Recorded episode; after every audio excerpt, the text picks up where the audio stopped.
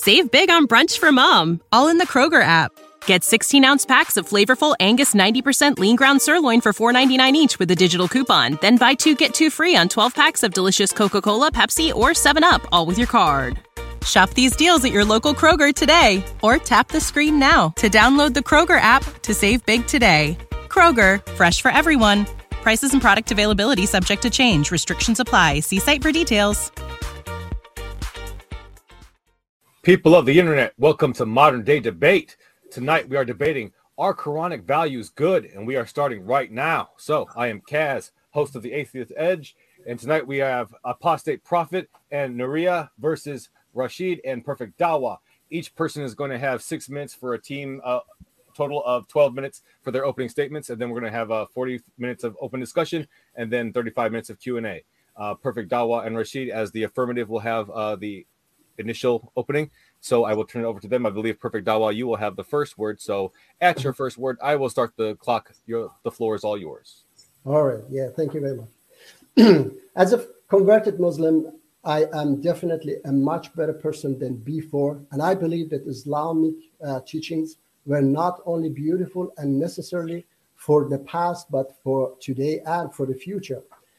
Before converting to Islam, I supported punishment for crimes, but Islam taught me that we are all sinners and we have no right to judge or punish people, but it is only God, uh, God's, uh, God that has the right to judge and punish sinners.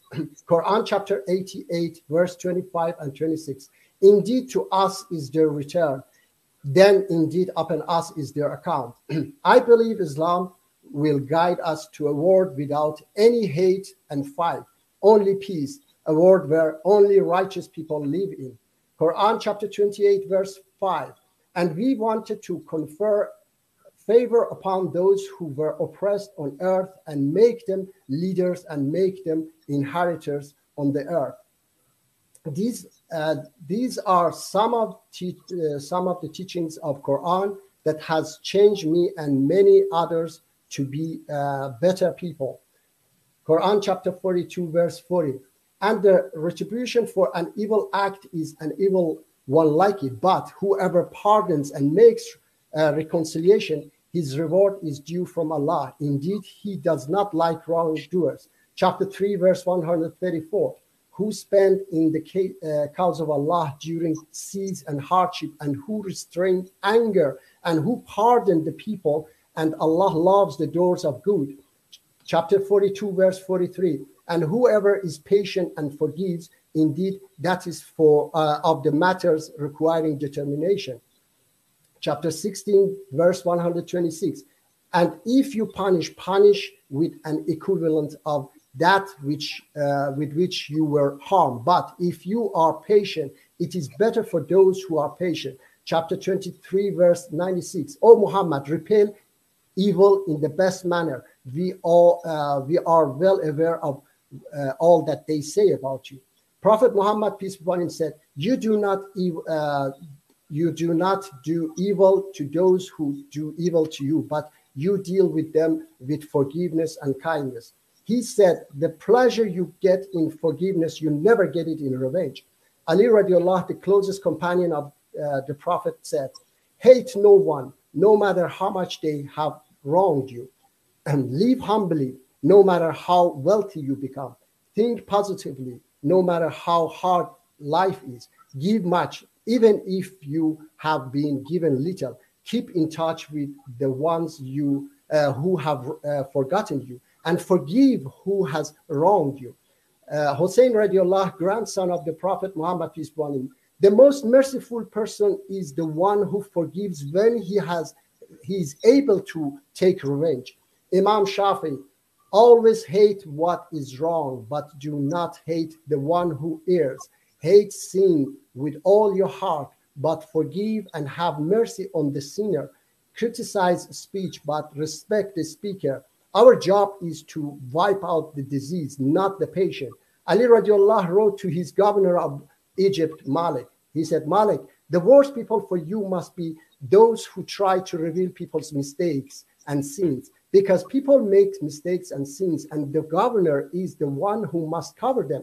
Do not try to find out people's mistakes, because your duty is to fix the problems that leads people to bad deeds, and it is God's right to judge people, not yours. Cover people's mistakes and sins as much as you can so that God covers yours. Quran chapter two, verse one hundred seventy-seven. Righteousness is not to turning your face towards the east or the west. Rather, the righteous are those who believe in Allah, the last day, and uh, the angels, the books, and the prophets, who gives charity out of their cherished wealth to relatives, orphans, the poor, needy, travelers, beggars, and for freeing captives, who establish prayer, pay all tax, and um, keep the pledges they make, and who are patient in the times of suffering, uh, uh, adversity, and uh, in the uh, heat of battle.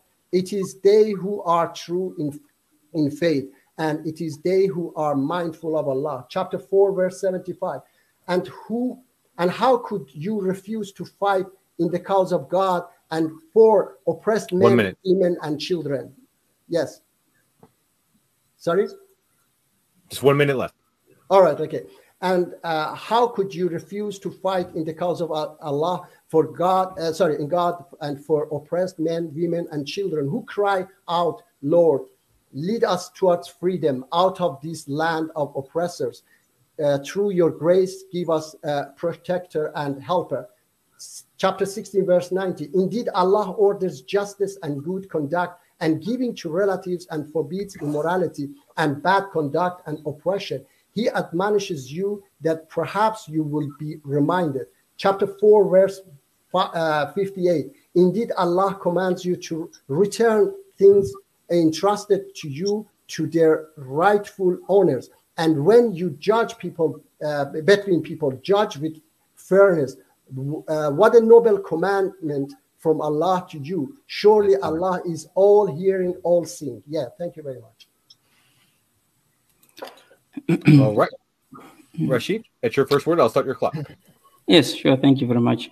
Um, yes, my position on whether the values of the Quran are good or not is based mainly on their practical and beneficial aspect. And by this, I mean the values portrayed in the Quran, as e whether they are good for humanity or whether or whether they can be implemented in a way that advances well-being. So in this discussion, I will be, of course, arguing in the affirmative, namely that Quranic values are in fact good in of themselves and also good in advancing our well-being. Now, does it does this mean that uh, these values cannot be arrived at without the Quran? Of course not.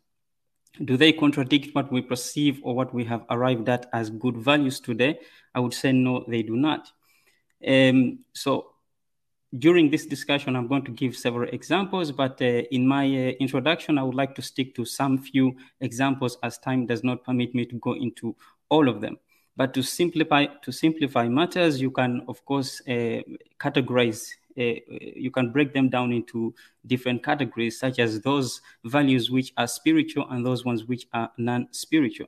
In my introduction, I'm going to only be. F- I'm going to touch on the non-sp- uh, non-spiritual, that is, the practical. And then later on, if uh, time allows it, if, during the discussion, I will come into the spiritual.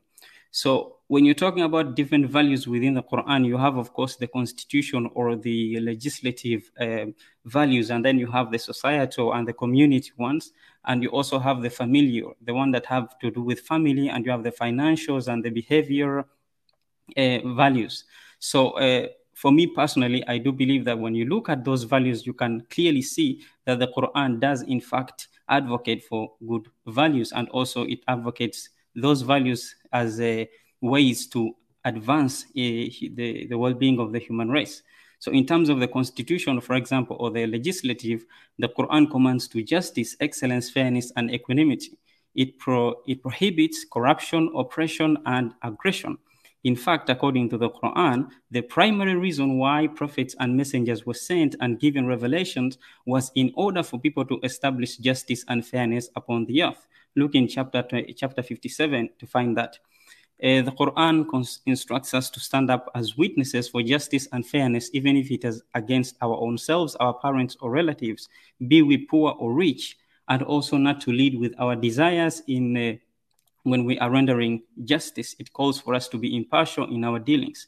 The Quran calls for the implementation of law to be based on haqq, and by haqq it means laws that are transparent and clear in their intent to serve and protect the well-being of the people, not laws with the intent of favoring those who have made them and to deceive and beguile the people by robbing them of their God-given rights and freedoms. In terms of, of its communal or societal, the Quran commands the community to take care of those people who are un- unable or who are incapable of taking care of themselves, such as orphans, the poor, the needy, the beggar, the neighbor, the traveler, the companion, and so forth. The Quran com- commands no less than the highest level of goodness, which is Ihsan, and it commands it when it comes to the treatment of these groups of people. The same level of goodness that we are required to accord our parents. When dealing with orphans, the Quran commands that we deal with the orphans in the most respectable manner. It instructs us to always speak to them with kindness in Surah Nisa, to always take them into consideration and always make sure that they are well cared for. The Quran commands us not to take a life which God has forbidden to be slain, that is the life of an innocent person. But it does permit retaliatory measures uh, for the one who has been wronged. But yet, even in that, often the Quran recommends a path of forgiveness. It also values and calls for the emancipation of those who are in chains, that is slaves and captives. It calls for us to be neighborly with our neighbors. And in terms of its family-related values, the Quran commands us to take care of our parents and to give uh, our near relatives their rights, to treat them with excellence, ihsan. When the parents become when the parents become of old age, the Quran commands us to take care of them in, th- in such a way that we are not we, that we are sup- we are not supposed to be harsh in our communication with them, meaning that we are not supposed to even say a word of disrespect to them or shun them. Instead, the Quran commands us or instructs us to speak to them in a respectable manner and to lower our wing of tenderness and gentility, that is Rahma, to them, and to pray for them even when they might say or do something that we might not approve of. Regarding marriage, which is also under the family, the Quran commands us not to come close to adultery. When seeking marriage, the Quran instructs us to seek spouses with whom we are going to find tranquility and peace, that is sakina, and which foster marriages which One foster affection, mawadda, and gentility uh, t- and tenderness, Rahma. In terms of financials, the Quran instructs us to be moderate when we do spend, not to be extravagant in such a way that we may end up bankrupting ourselves, not, uh, nor to completely refrain from giving anything at all, but to find a balance between these two extremes. In businesses, the Quran commands us, commands those engaging in business to be fair in their dealings and to give full weight and measure in the manner that is equitable, not to cheat or exhibit dishonesty with their customers. Now, I could go on and on and on, but unfortunately, I'm running out of time, but during the discussion, I will come in, in uh, with more uh, more values, inshallah. I think that's it. All right. So thank you so much, Rashid, for your opening statement. And I will go ahead and reset the clock. And I believe, uh, Apostate Prophet, you were going to take the first uh, part of your teams. That's right, yeah. All right. So it's your first word. I will start your clock. Wonderful. Uh, thanks, everyone, for uh, for being here. Thank you for uh, arranging the debate, and thanks, everyone, for joining. Also, congratulations to uh, Nuria, who's having her first uh, debate here. Uh, very good to see.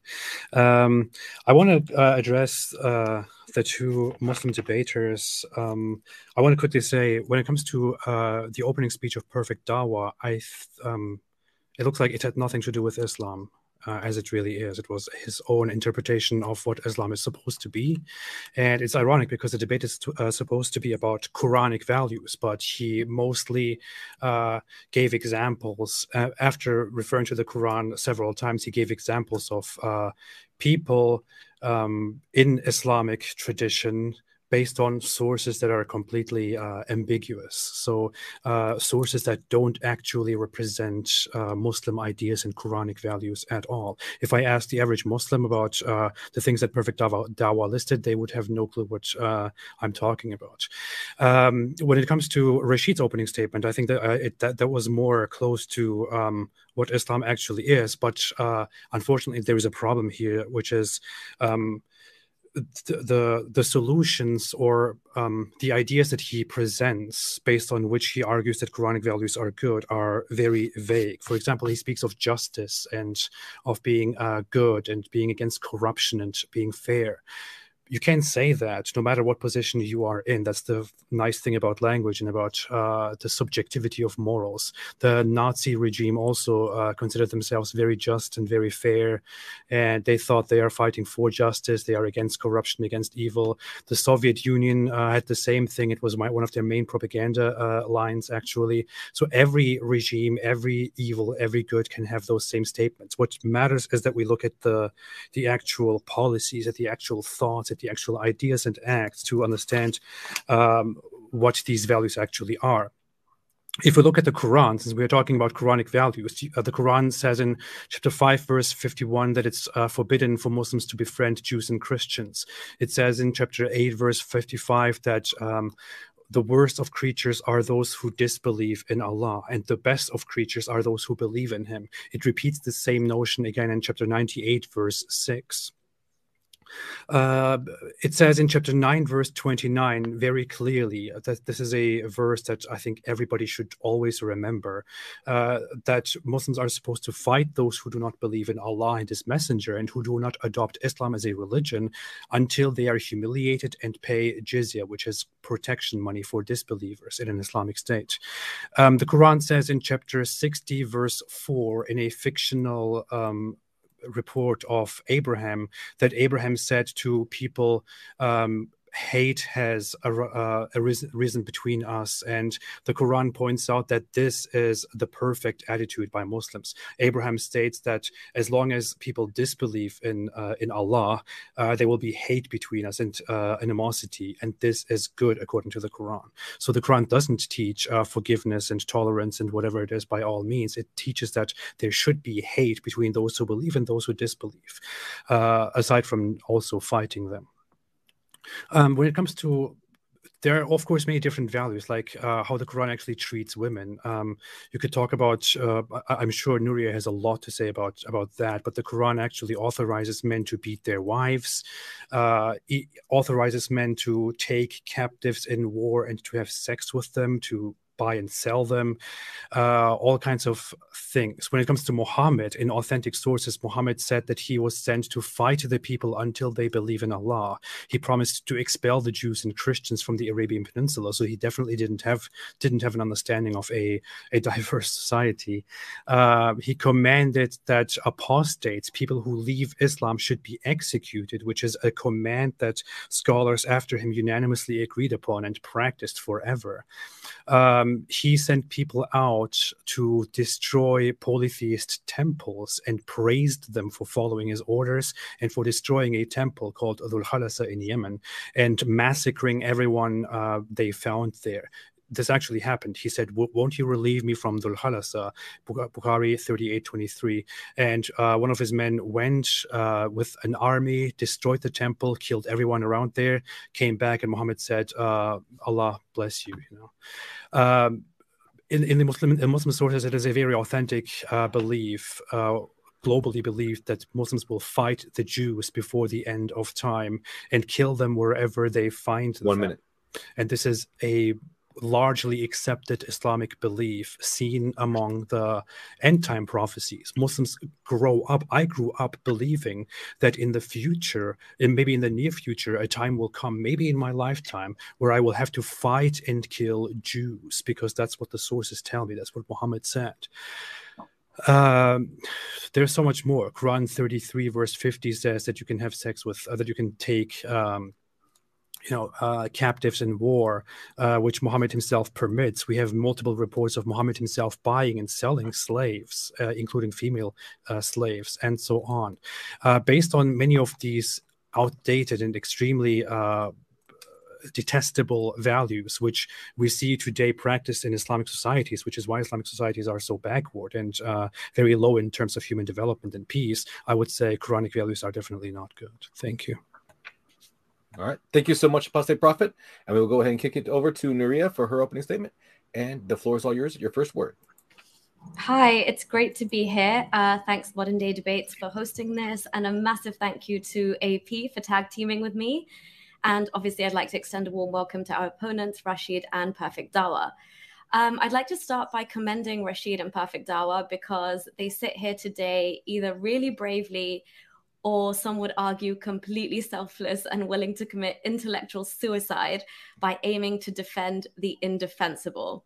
That is the Quran. And to defend it in front of the world on YouTube. I mean, this is the very book that inspired the likes of ISIS, Boko Haram, and Bin Laden. So kudos to the both of you. I couldn't do it. The question is whether Quranic values are good.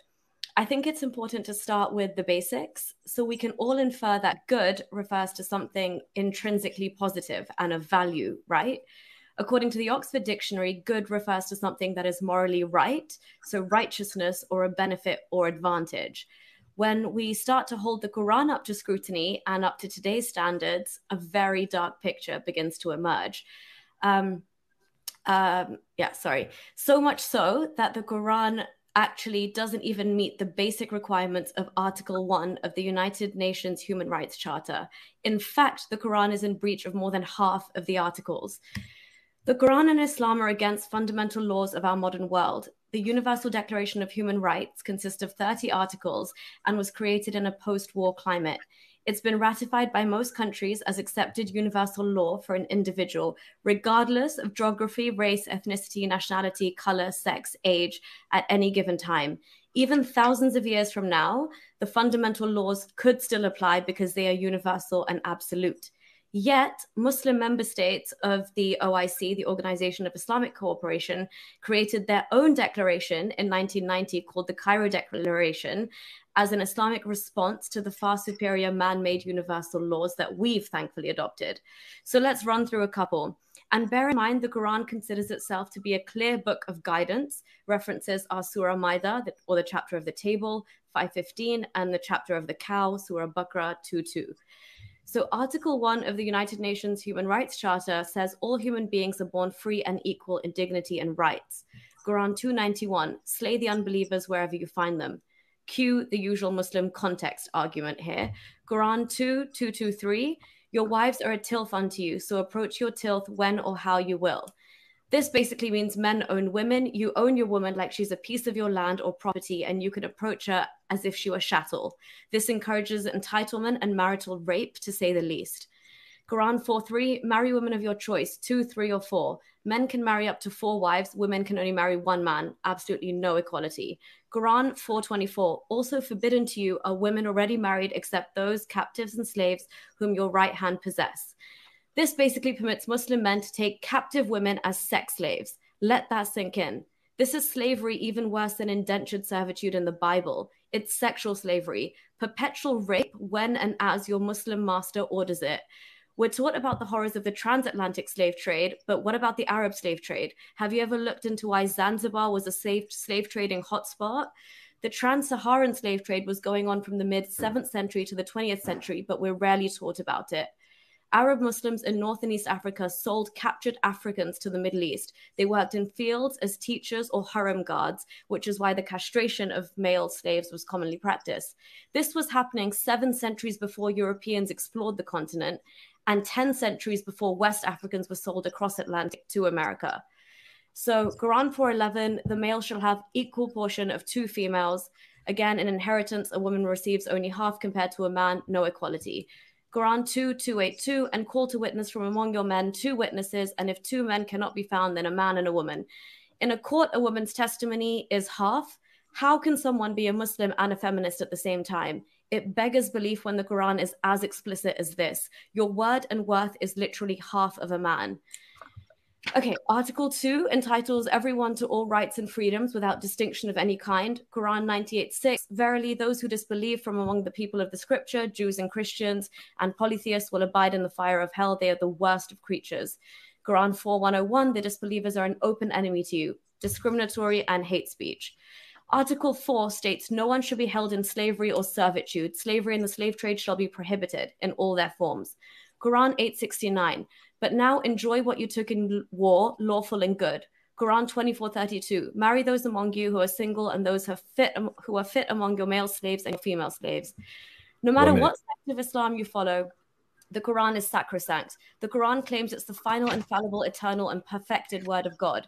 It's also important to note Sharia, Islamic law, is derived from prescriptions found in the Quran. Sharia is the final interpretation, the scholarly consensus, ijma, of the Quran and Sunnah. So when you think of hands and feet being chopped off after the Friday prayer in Saudi, bear in mind where the source of that comes from. I'd like to ask Rashid and Perfect Dawah a few things. Why does the Quran allow child marriage? There's no upper or lower limit set for marriage in the Quran. Secondly, why does the Quran incite murder towards disbelievers? Thirdly, why does it call for barbaric punishments like amputation? Doesn't it show that's nothing more than a man-made product of its time?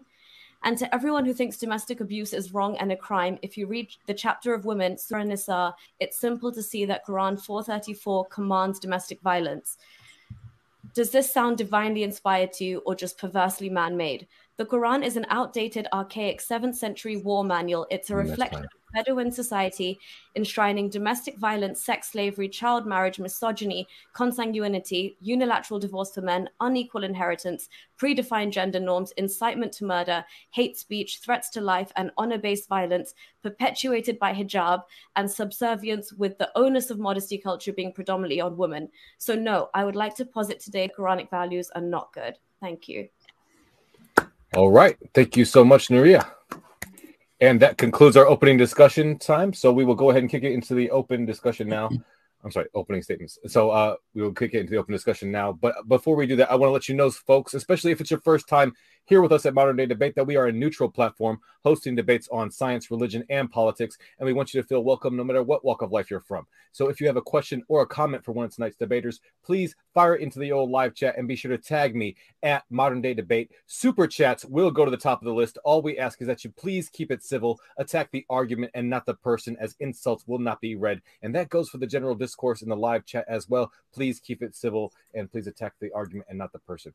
Our guests are linked in the description below, whether you're listening on YouTube or via the podcast. So if you like what you're hearing, if you love what you're hearing, please click those links right now and check them out. Also, uh, Perfect Dawah is going to be hosting a uh, after show immediately after the show. So if you want to continue the conversation on his channel, please go ahead and check that out. And then a little bit later after that, I will be hosting another after show as well. And hit the subscribe button, because we have plenty more debates coming your way that you don't want to miss. And I just want to let you know about DebateCon two coming up on Saturday, November nineteenth in Plano, Texas. The, li the link in the description below is for the tickets. Those are still on sale. They are as low as twenty-five bucks. And there's a fundraiser, too, to help it get off the ground. We are at twenty-seven percent of our goal, and we have nineteen days left. So please, if you love debates, if you are a fiend for them like I am, then you might want to consider supporting that goal. So with that, we will go ahead and kick it into the open discussion. Let me just go ahead and put uh, forty-five minutes on the clock. And with that, um, I did get a chat from uh, Zagros. He wanted to ask that you guys uh, spend some time, if you could, steel-manning each other's positions. So if that is at all possible, if the affirmative wanted to try to do that first, uh, Perfect Dawah and Rashid, if you wanted to try to steel-man the uh, negation of the Quran's position. But it's just a suggestion. And at your first word, I will start the clock. Yeah. So um, do you guys want to go first? Or? I, I, I don't know. Maybe uh, Brother Rashid, you want to go first? No, you can. You can. Okay. I just would like to say that, uh, of course, uh, you mentioned a lot of, uh, you know, different verses that take maybe many, many hours that we go through one by one, okay, like wife beatings and chopping hands and uh, disbelief, okay, because uh, you take all uh, interpretation of a bunch of backward, uh, you know, extremists and then present it here. And then many, uh, many fabricated hadiths. And this is, uh, I think, is hypocrisy that you do not believe that Prophet Muhammad, peace upon him, split the moon, okay, and take it as a lie, as I take it also as a lie, okay, but the same source, but the same source says something negative about Islam, you take that one as, uh, you know, uh, uh, source, a, a true uh, hadith, okay, an authentic hadith. And I say, just a moment, please, yeah, Why I say that it is fabricated, because I have so many verses in Quran that goes against that, okay? And those fabricated hadiths that you bring also, I compare them with Quran, and I see that they go against Quran, for example, killing apostate, okay? So my uh, main source is Quran. When I see that Quran says no compulsion in religion, when I see in a uh, verse Quran says that those who believe and then they commit kufr, become kafir, and then again believe, and then again become kafir, and uh, there are scholars also who say that how can an apostate be killed where if they uh, if they are, how can they come back if they are already killed, okay? And then Quran says that after they die a natural death, not even killed, after they die Allah will punish them hereafter. So Allah even mentioned that uh, those who believe and then Uh, became apostate. Muji, yeah. you're, you're yeah. taking the whole time for your uh, for your long speech here. Um, okay. I just want to respond very uh, briefly to um, something that you just asked. You said, yeah. uh, so you said you said we present these sources about Muhammad uh, and have these bad interpretations of them, but we also reject that Muhammad split the moon, although that comes from the same source. And you ask how that could be. I would say that's actually a very a very bad um, application of logic. Um, let me give you an example. If somebody uh, is known to say, uh, you know, these people should be killed, those people should be killed, that guy should be beaten, and so on, I will say, well, okay, you know, obviously that, that person is saying it. If that person is also uh, reported as, as, as somehow splitting the moon, I will say, yeah, that's that's simply not true. I'm, I'm sorry, that that that's, that doesn't work. We have evidence against it. We have no evidence for it, and it's just an absurd belief. If somebody comes to me and says, uh, "I want to kill you," I will say, "This guy wants to kill me." If he says, "I went and uh, you know." Uh, pulled unicorns out of my fridge this morning and then they flew up to the sky," I will say, yeah, that's nonsense. I'm sorry. Uh, I, I just you say can, that you, you cannot, are talking you cannot compare these okay. two, two things to each other. That. One is a claim of something fantastic, yeah. of, some, of some fantasy, and another yeah. is a clear statement which should be judged based on what it says or does not say. Yeah. If you now blame me for the fact that so many hadiths say that people should be fought, that apostates should be killed, and so on, then I would like to tell you, what is your problem? Please go and talk to Muslims, debate them, not me, because most Muslims believe in these things. You don't. But also, no. A P, what kind of a like dodge was that? Perfect Dawah, I'm sorry, we I have presented, A P has listed nothing but Quranic verses, and your first response was to say these hadiths you present are fabricated. What have we presented right now that is not from the Quran? Let's just stay focused on the Quran. Yeah. All right, the, uh, the, you uh, presented a lot of hadiths. Uh, I don't remember all I of them. I didn't present a single yeah. hadith. I didn't. No, no. A P. A, A P. I, I did. I did. Ah, oh, okay. A P. Yes. A P. Uh, but, but it's but it's weird that you that you actually come with that criticism, considering that you uh, presented some quotes from Ali and from Hussein, which have no relevance at all to the Quran. Yes, they have. Yeah. They are, uh, yes. Let, let I read first Quranic verses that it says that pardon the people, those who wrong you. Okay, pardon them, and then I put from Ali radiallahu and from Hussein. Uh, okay, so why did, then why do you complain? Also say, yeah. Then why do you they, complain that we that we present hadiths, which are, by the way, co uh, compared to your as opposed opposed to your your sources, totally widely accepted by Muslims? Why are you complaining about this? I don't understand. Yeah, uh, this is uh, they are just because it they, they have accepted. Okay, it has because uh, the, in the past people couldn't read and write.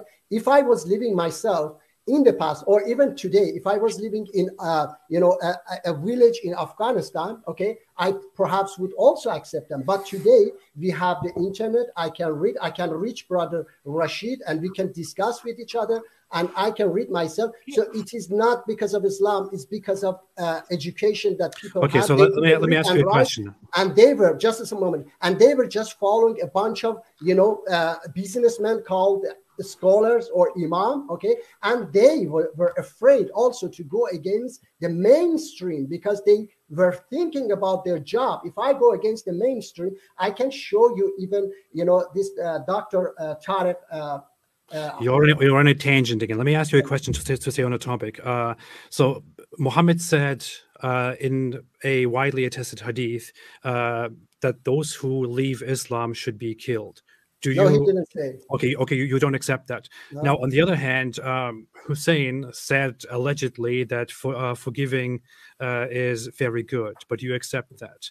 So yeah, I accept that because it goes in line with Quran. I gave you verses of Quran, and that hadith. Can I ask you a question? And, I, I'm done. And that hadith, and that hadith, killing apostate. I give you uh, uh, verses from Quran that says uh, those who uh, you know believe and then become uh, kafir and then again believe. It shows that, uh, and then the biggest uh, punishment for uh, apostate, Allah says in Quran, Brother Rashid, remember, perhaps I can bring it up for you, that Allah says that your uh, you know good deeds here uh, will be totally lost. That's the biggest uh, threat to apostate from Allah subhanahu wa ta'ala in Quran. Okay, uh, there is Rashid, no reward. Rashid, do you, do you also believe in this uh, whitewashed weird version of Islam, or do you actually believe in the real Islam? I believe in the real Islam, the one that stems from the Quran. Okay. Oh, that's even worse. Okay. So, so do you believe that? Uh, do you believe, for example, that it is uh, just to fight the disbelievers and to humiliate them until they pay the jizya, to uh, execute apostates, to beat wives, to marry children, to have slaves, and so on? No.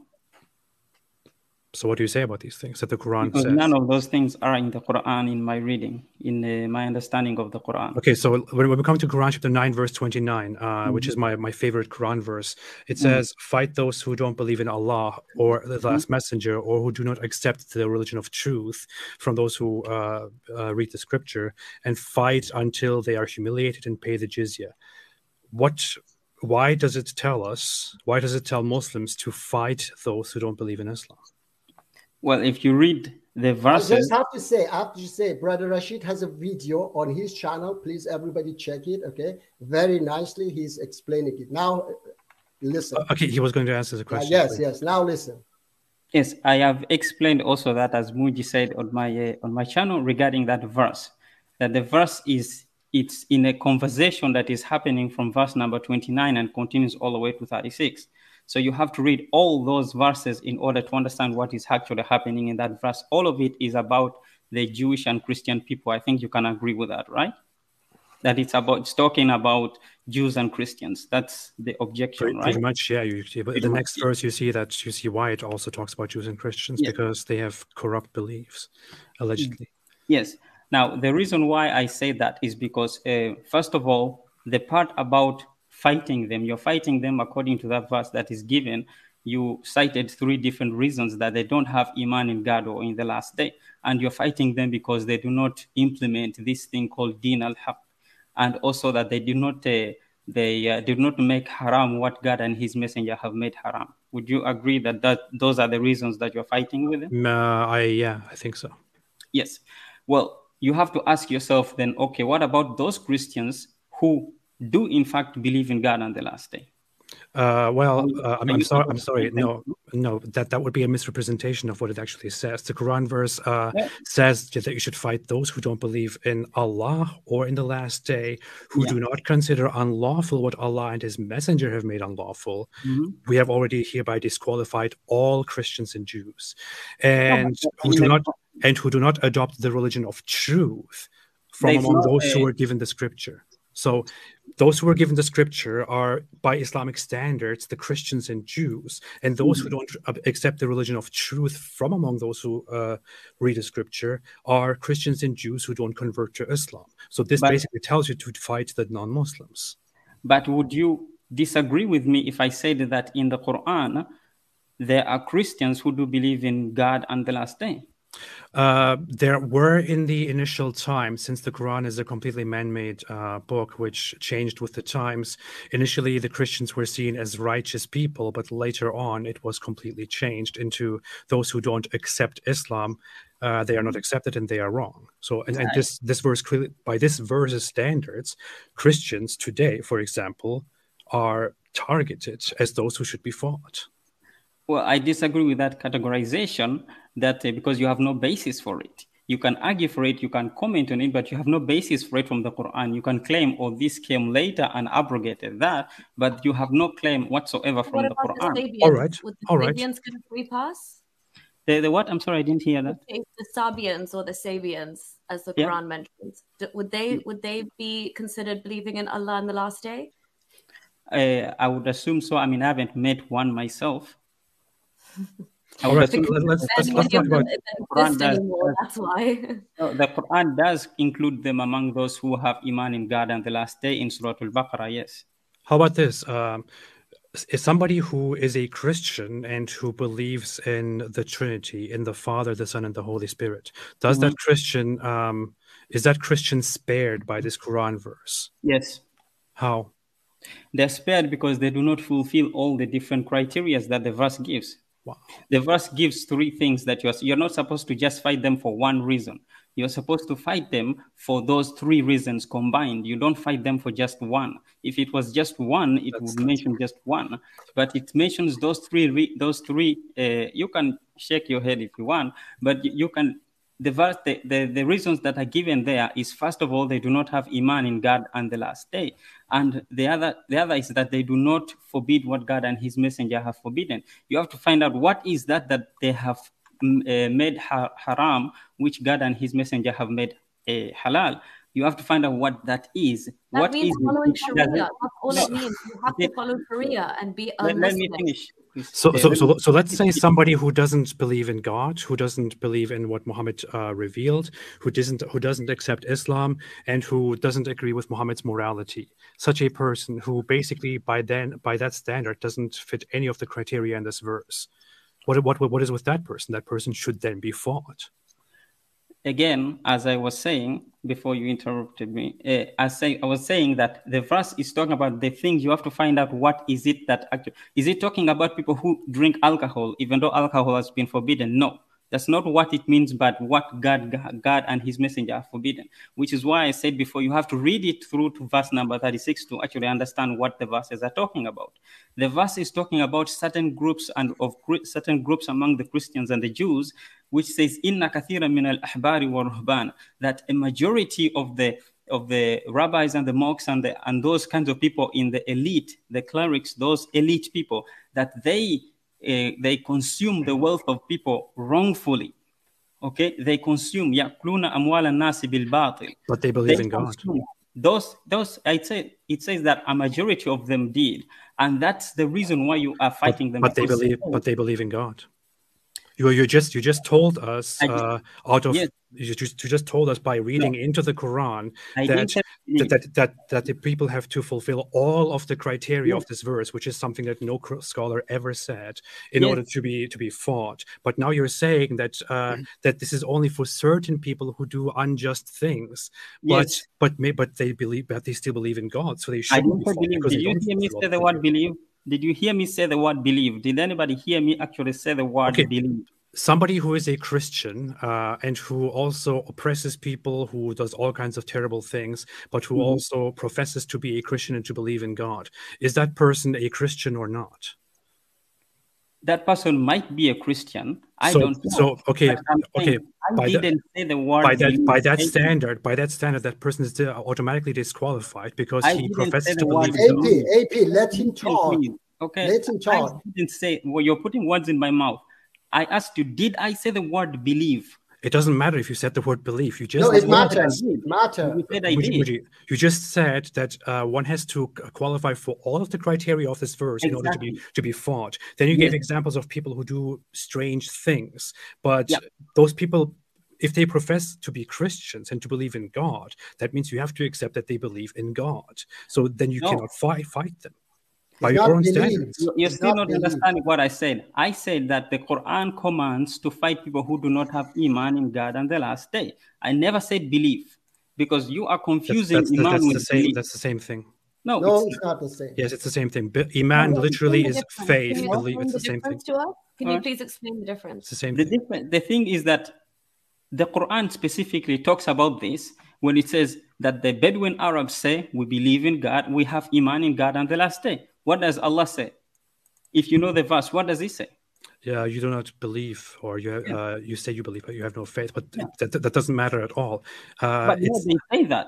According, they say that. You, you, you right. can you can use the same wordplay for many things in the world. That does not negate the fact that belief is Iman, and that that uh, believing no. that believing in God in the Quran is unanimously used for professing to believe. Uh, it, it simply does not make sense. Who are you talking about? Who is I supposed have... to be fought by this Quran verse? The people is let me let me explain that. But then I stop, and then you can go on. Go ahead, sure. That's okay. The people that I've spoken about are the people who are in the higher-ups, the clerics, those people who have the ability of making laws. That's why the Quran says those who forbid what God and his messenger. We regular people don't have the power, don't have the authority to actually forbid. You and I, we don't have the power to forbid things. It's talking about people who are in the upper-ups, the higher-ups, the clerics. That's why in verse thirty-four, when I mentioned, it says, "Inna kathira min al-ahbari." These are the people who are making the laws, making the making the the, the the dictations about how society is supposed to be run. And these are the people who are being commanded to be fought against. Why? Because A, they don't have Iman in God and the last day. I didn't say belief. They do not forbid what God and his messenger have forbidden, which is what they take the wealth of the people and consume it wrongfully. Number three, they do not They do not implement the Din al-Haqq. Din is not religion. They do not implement the Din al-Haqq. Din comes from, it means judgment. It means a legal system, a legislature that is within a common community. That's why in Surah Yusuf, when you see the word Din being used, it talks about Joseph not being able to take his brother in the Din of the king. That doesn't mean religion. Din does not mean religion. It has only been applied to that. But what that verse is talking about is talking about people who, these people who are in the higher ups, who do not implement the laws, the, the legislation that is actually beneficial to the people. That makes it a falsehood. And so they do not qualify for Iman. They might believe, yes, but they don't qualify for Iman. So when you see that verse, and also the other part is the jizya. Jizya does not, is not a tax, not Quranically. Jizya is the compensation that is supposed to be paid by those people, because they consumed the wealth of the people wrongfully. They have to okay, pay. Um, you, you, you asked you asked to finish your your your, your you asked to finish your speech, but you speak forever. This is an open discussion. You can yeah, can we you, can, you can do it in your opening speech. Okay. I'm I'm sorry, but uh, when we talk about Quran chapter nine, Go verse ahead. twenty-nine, you are completely reading into the verse. Uh, the verse it, itself doesn't say any of these things. It merely says, "Fight those who don't believe in Allah." In fact, let me do this. Let me share my screen here for, uh, for a second and show you what uh, what the Uh, the great scholar Ibn Kathir said about this, who does not agree with you. He agrees with me. Uh, so let, let's let's see what, what Ibn Kathir said. Uh, if you can if you can put my screen on the uh, screen here. So uh, he cites Ibn Kathir as the greatest Uh, Uh, interpreter of, of, of the Quran. No, he says, not. fight against those not. who believe not in Allah or in the last day, or forbid that which Allah is forbidden by, by Allah and his messenger, and those who acknowledge not the religion of truth from among the people of the scripture, until they pay the jizya with willing submission and feel themselves subdued. Now, does it say in the following uh, parts anything about just the rulers? No. He and almost all scholars that I've ever heard of, I've never I've never heard this interpretation that Rashid just presented. He says, when people of the scripture disbelieved in Muhammad, they had no beneficial faith in any messenger.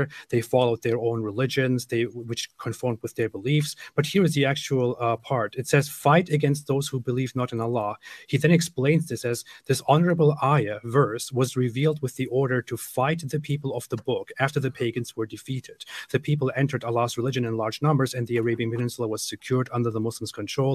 Allah commanded his messenger to fight the people of the scriptures, Jews and Christians, on the ninth year of the Hijrah, and he prepared his army to fight the Romans and called people to jihad, and so on. This says nowhere, no scholar ever said that this is about fighting certain authorities, certain people. No.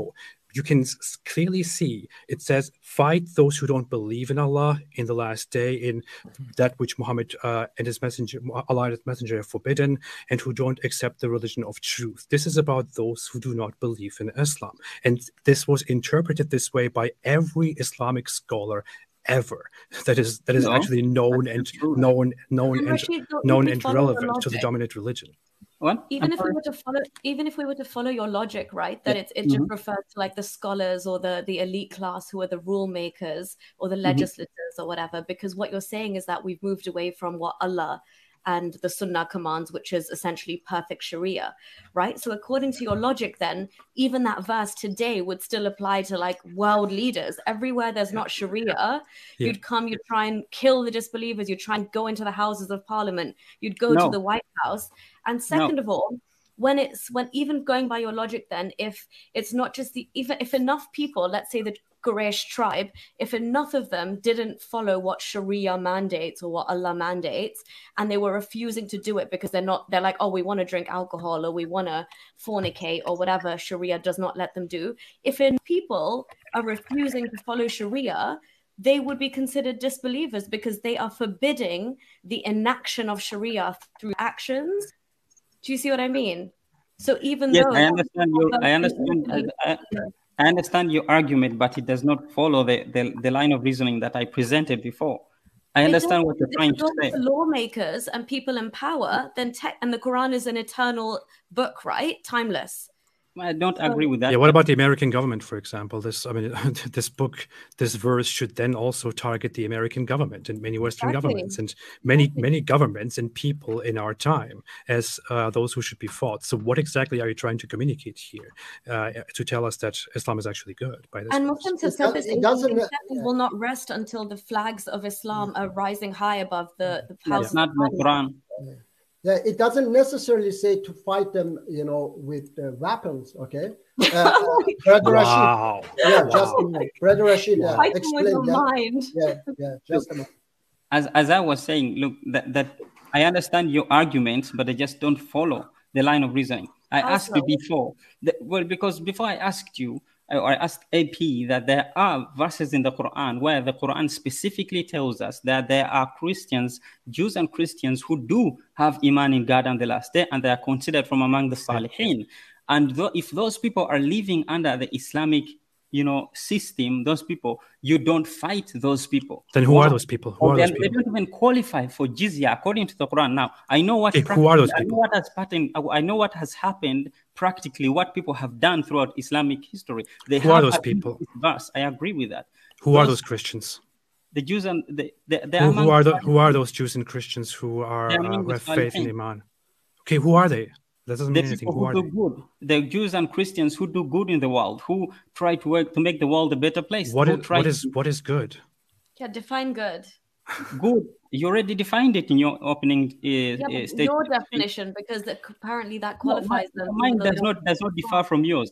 Does not differ from yours. Okay, it's talking about what page. is positively positively beneficial for society, which increases the well-being of the of the of the people. That is okay. what is good. How about me. how about a Christian who believes that uh, that God is um, a Godhead, that there is a, trinity, a Trinity, that God is uh, Father, Son, and Holy Spirit? Is that Christian a righteous, good Christian by the Quran standards? Or is it only yeah. Unitarians that are allowed?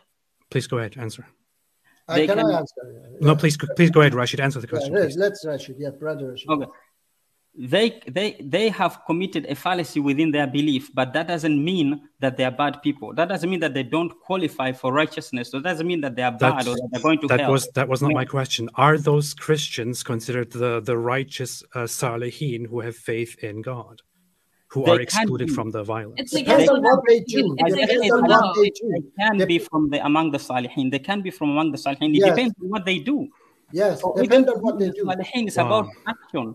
Okay, um, it's about well, action, righteousness. Then, then it's why exactly action. does uh, then why exactly does the verse specifically after Quran chapter nine verse twenty nine in Quran chapter nine verse thirty it specifically gives as reasoning to fight the Christians? It says the Christians say the Messiah is the Son of Allah. That is their statement from their mouths. They imitate mm-hmm. the saying of those who disbelieve. May Allah destroy them. How deluded are they? Which comes exactly after the order to fight them as reasoning to fight them. And yes. the Quran also says in chapter five, verse seventy to seventy-six, clearly that those who believe that Jesus is God are corrupted and they will go to hell and burn there forever. And for them is no help at all. So you just told us that this only goes for some specific Christians who do terrible things and who are uh, up high, and that all those Christians who actually uh, believe in God and have faith are considered good in Islam.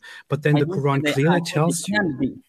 difference. They can be. I didn't no, say they, they can't are. be. No, they can't they be. Can be. No, they I can't said be. They can be. You asked they, my no, opinion. They, I said they can be. They can be righteous. They can be included among those if their if their works are righteous. Well, yes, you are you are you are wrong. I'm sorry. They have committed a blasphemous act. They have committed something that is blasphemous. Yes, but one act, one bad act alone does not disqualify all the good that you do. It cannot, one simply you doing one simple act that is bad, or them saying that Jesus is God or whatever, that doesn't nullify every single good that they do. It just can't. Okay, that's not how the Quran works. You, maybe that is how you have interpreted or understood it, but no. The it's, Quran, it's, it's not it's not me. It's like it's the majority of Muslim scholars and Muslims who have interpreted it this way. So I have to take something back here. Uh, I said at the beginning that Perfect Dawah presented an Islam that doesn't represent Islam as we know it at all. Unfortunately, that's also true for Rashid. He, his version of Islam is something strange as well. Can I say something, please? Uh, the author of the book, in chapter three, verse seven, says, "It is he who has sent down to you, O Muhammad, the book." In it, there are, are uh, verses that are precise. They are the foundation of the book, and others unspecific. As for those whose heart is corrupted like you and ISIS and Taliban. Yeah, and, and, and let me guess. Let me guess. Let me guess. All those verses that are. Let me explain. Let me explain. All those, all those verses that are, that are good and that agree with you are clear verses. And all those verses who disagree with you are. All right. Apostate Prophet, let's let Dawa finish because he did start. No, let me. Yeah, you have been talking a lot. You have been talking a lot. Okay. So, as for those whose heart is corrupted like you and ISIS and Taliban, they will follow that. Shut up. I'm not. I'm sorry. I'm not going to. I'm not going to listen to this. I'm not going to listen to this. I will not be quiet about this. While this guy sits here and equates me in the name of his shameless disgust. disgusting, murderous religion to ISIS and Taliban, yeah, when okay. he shares their idiotic, absurd beliefs, which should only be believed by people who have extremely subhuman standards of verifying okay. what is and is not true.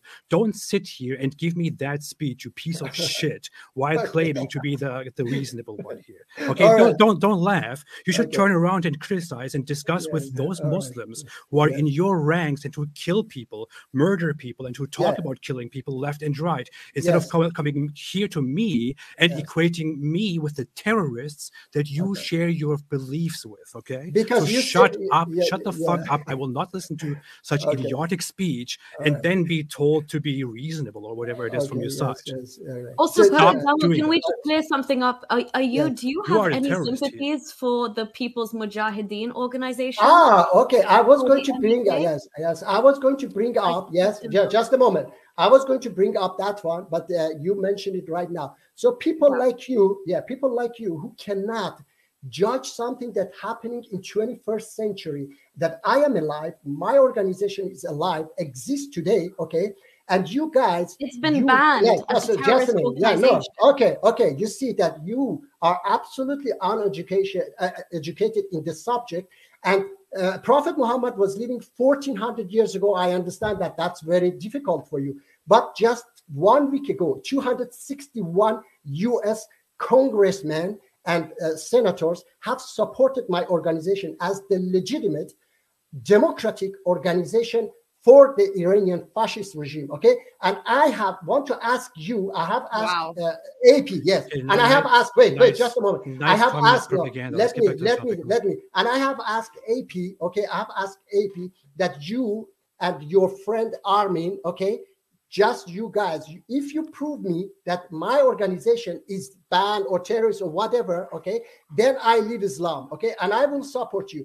Because you guys cannot decide something that is, that is, that is today. That is, that is so yeah, weird. Yeah, you decide yeah. to put to support or not support Islam uh, based on whether okay, your, so, right, your terrorist, okay. your communist group is, is right or not. I don't care about your communist group. This is not a propaganda channel. Right, we're talking about yeah. about Islamic values here. So yeah, so you, you exactly. might you yeah. might support a communist terrorist organization or a exactly. peaceful communist organization. I don't care about it at all. That's but just why, why your, you that's, just, no, that's just your hypocrisy. No, but if you want to come here and uh, and equate us with terrorists. Terrorism, while you share the ranks like, of yes. people who yes. ad- advocate for killing people like me, yes. then yeah. I will, uh, I will not. Yeah, have because, any respect for because, you. yeah, because, yeah, because you, uh, I asked you uh, before that if uh, an ISIS was going to kill you, and I was there, I was trying to say that no, this is not Islamic.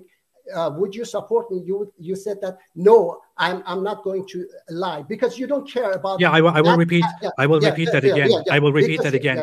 I will repeat that again. That's actually yeah. perfect. That's perfect uh, because I care more about the the yeah. truth here than about whether I've I've yeah. well fell where or, or fare well or not. Yes. So now if we are explain. if we are in a situation where an ISIS guy actually wants to kill me, and you say, hey, no, this is not real Islam, I will say, hey, that guy is full of shit. This yeah, is real because Islam. So, because you ahead. are living in U S A and you know that nothing will happen to you, but the guys who are in Pakistan and Afghanistan, you don't care about them, okay? And I have the fact you have just you, one single. Ex, no, ex, wait, excuse wait. me, what you the hell does that? What one, the hell does that mean? What does that mean? The people in Afghanistan and Pakistan believe that yeah. I should be killed. The people no, in wait. Afghanistan and Pakistan believe that blasphemy it. should be punishable by death. Yes. They believe and that women should be beaten. You they support. believe in rape. They believe in all yeah. of these things. Is and that somehow my fault? No, you I don't support, support it. What, yeah, what, you what do you mean he supports that? Yeah, what, what, what, what, what the hell are you talking about? Okay, okay, okay, okay, guys. So this has been, uh, this has been okay. Go, go attack your fellow Muslims. Hold on, guys. Hold on, hold on one second. Hold on, guys. Hold on, hold on.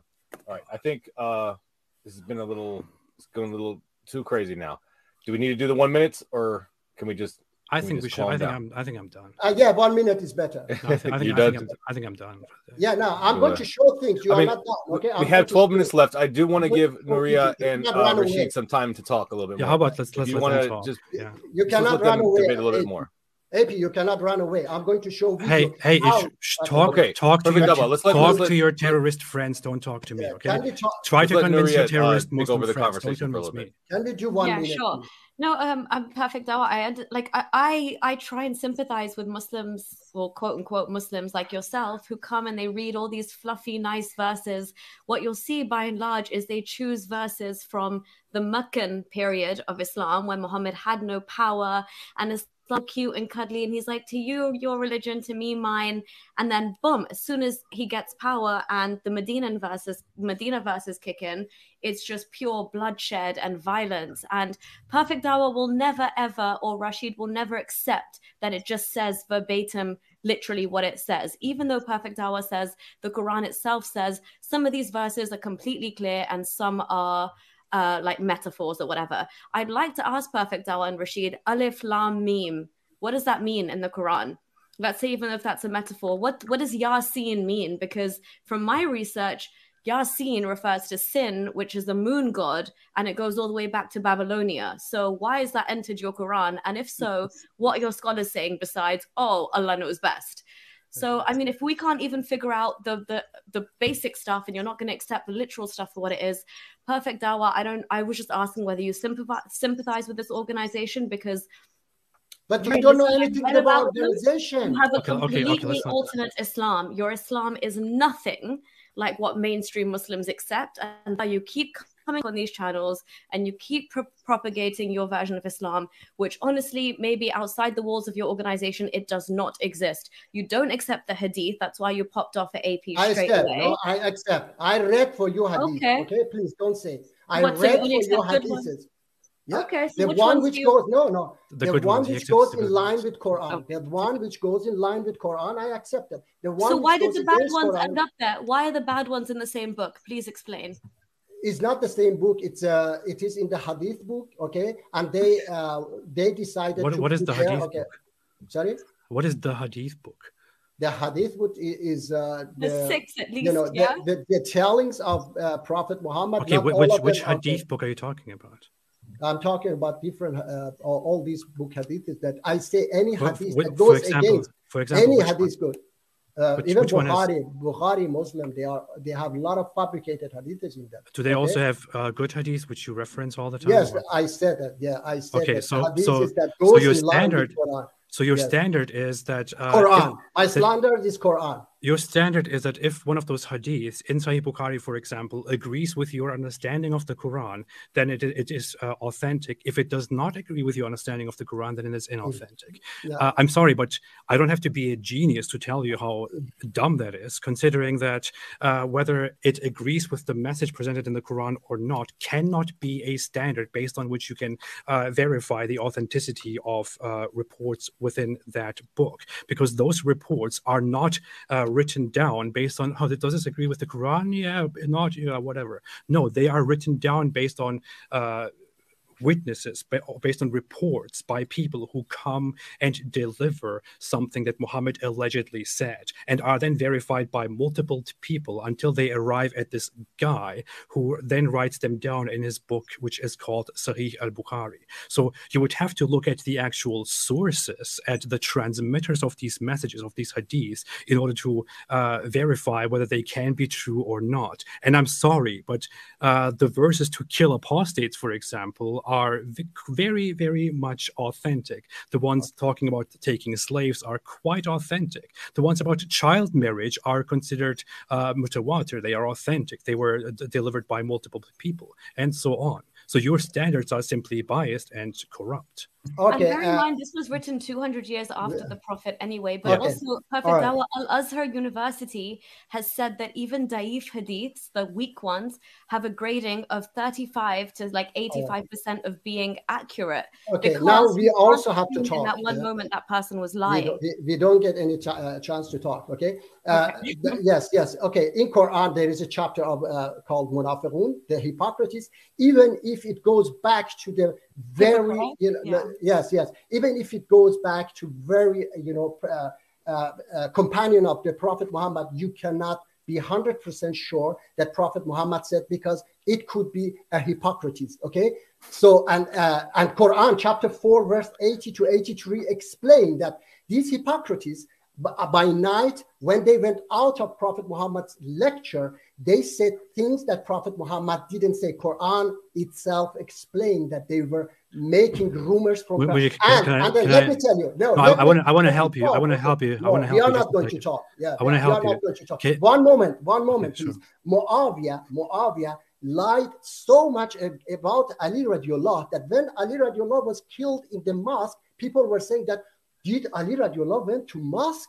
So such God, is such this, a propaganda. This is, by the way, this is such Shia propaganda. This is yes. Shia propaganda. This has nothing to do with yeah. our conversation. Yeah, but, but you, are, you, you defend Shia Islam, and you are here to defend. No, I'm Shia not. Islam. I'm not Shia. This no, is basically what you're Shia. doing. No, I'm not Shia. I say that they were fighting each other. They were making propaganda against each other. They were fabricated, you know, information against each other and against Prophet Muhammad as well. So okay. you cannot, yes, you cannot say that I said that if it goes against Quran, okay, not my, uh, just my understanding, okay. So there are have... lots of people, okay, yes. So you you have, you have modded your, your standards and made them corrupt even more than they actually were by telling us that there were uh, a lot of hypocrites. By the word, by the way, the word is hypocrite. Hypocrite. So just yeah, so Hippocrates can, uh, is like a just, Greek philosopher, so I was yeah, getting yeah, very yeah, confused. Yeah, yeah, yeah. But it's it's it's hypocrites. But uh, so you're saying that uh, th- that verifying those hadith is not just based on whether they agree with your Quran or not. They are also disqualified if they don't agree with your Quran, because there are some people in the past that were hypocrites. This gets uh, much weirder if you think further about it. You just uh, you will then just go ahead and say, well, that guy was probably a hypocrite who delivered this hadith, because there were hypocrites back in that time, and this hadith doesn't agree with the Quran. Well, yeah. that, I, isn't that okay. such an arbitrary standard yes, here? Yes. And what if we like, go back and actually look at those people who delivered? I would like to share, yes, I would like to share this video. It's a very short video. Please, yeah, just a moment. Listen to this, please. So Muslim you are and what you believe in. Yeah. yeah uh, so I am. Um, I'm a you former Muslim uh, of Turkish origin. I was born in Germany into a very religious uh, Muslim family of Turkish origins. Mm-hmm. Um, my parents were very observant. I when are, I was are we going to watch the whole video now? What was, was going on? Yeah, yeah, yeah, just, yeah, just, just make very short, about religion. Very hey. short, very short. Okay. But yeah, remember. Just make your point. We okay, have five my, minutes yeah, left. Yeah, my point. Yeah, my point. Uh, thank I you. Don't know thank why, you. That yes, was a great yes, live stream, yes, by the yes, way. Yes. Thank you so much. My, my point. My point was that I unfortunately removed it. Yeah, within one hour. Okay, less than one hour. You make this uh, uh, young uh, down that that you told him, made him that he said uh, Muslims are wild people with wild, uh, you know, culture, and you were saying yeah, yeah, yeah. Uh, I'm sorry, Apples, uh, A P, that your parents were teaching you such a bad, th- uh, you know, things that you one day will go and kill, you know, so, so, all, so, all. So let me, know, this, wait, let, me, wait, wait. let me get this. Let me get this straight. Just let, a, let me get this. Just a moment, please. Muji, Muji, you talk, you okay. talk forever. You second, yell, and yeah, then you say, no, no, no. Let me give, him, give him thirty no. seconds. Give him thirty no. seconds. Give him thirty yes, seconds. Yes, yes, yes. I'm sorry that you. How were many more times? Ah, yes, yes, yes. Jesus Christ. Yes, you. I'm sorry that you were brought up in such a family that they were teaching you that you will go and kill Jews to the last one of them. I was working. That's for. I, I'm, I'm sorry. I'm very sorry. Minutes, I'm sorry second. that I was. I'm sorry very that I was second. brought up within a family yes. that believes what the vast please. majority of Muslims believe. Cause, cause, cause. Okay, cause, just, just give me thirty seconds. Please, thirty, thirty seconds, please, thirty seconds. I was brought up in a family that I was, my father was very religious. I was working two years with Jews, okay, and I was invited to them. Not a single time my father was telling that Jews are bad and we are going to kill them, okay? And we, I have so many verses of Quran Muji, that you have, you have made that point Jews clear. Okay, isn't the thirty yeah. seconds over now? So, I'm sorry that you were in such a, uh, you know, family, you were raised in such a family. Muji, you have made that I'm point very, that you, you, have made that point, you have made that I'm point very clear. Here is the issue.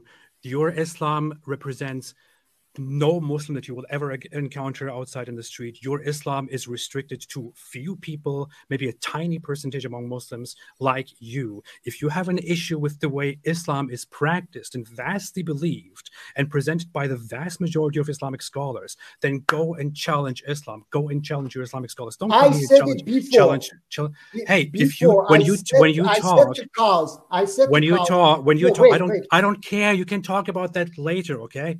I don't give a shit. Please don't interrupt me and then complain about yeah. interrupting you.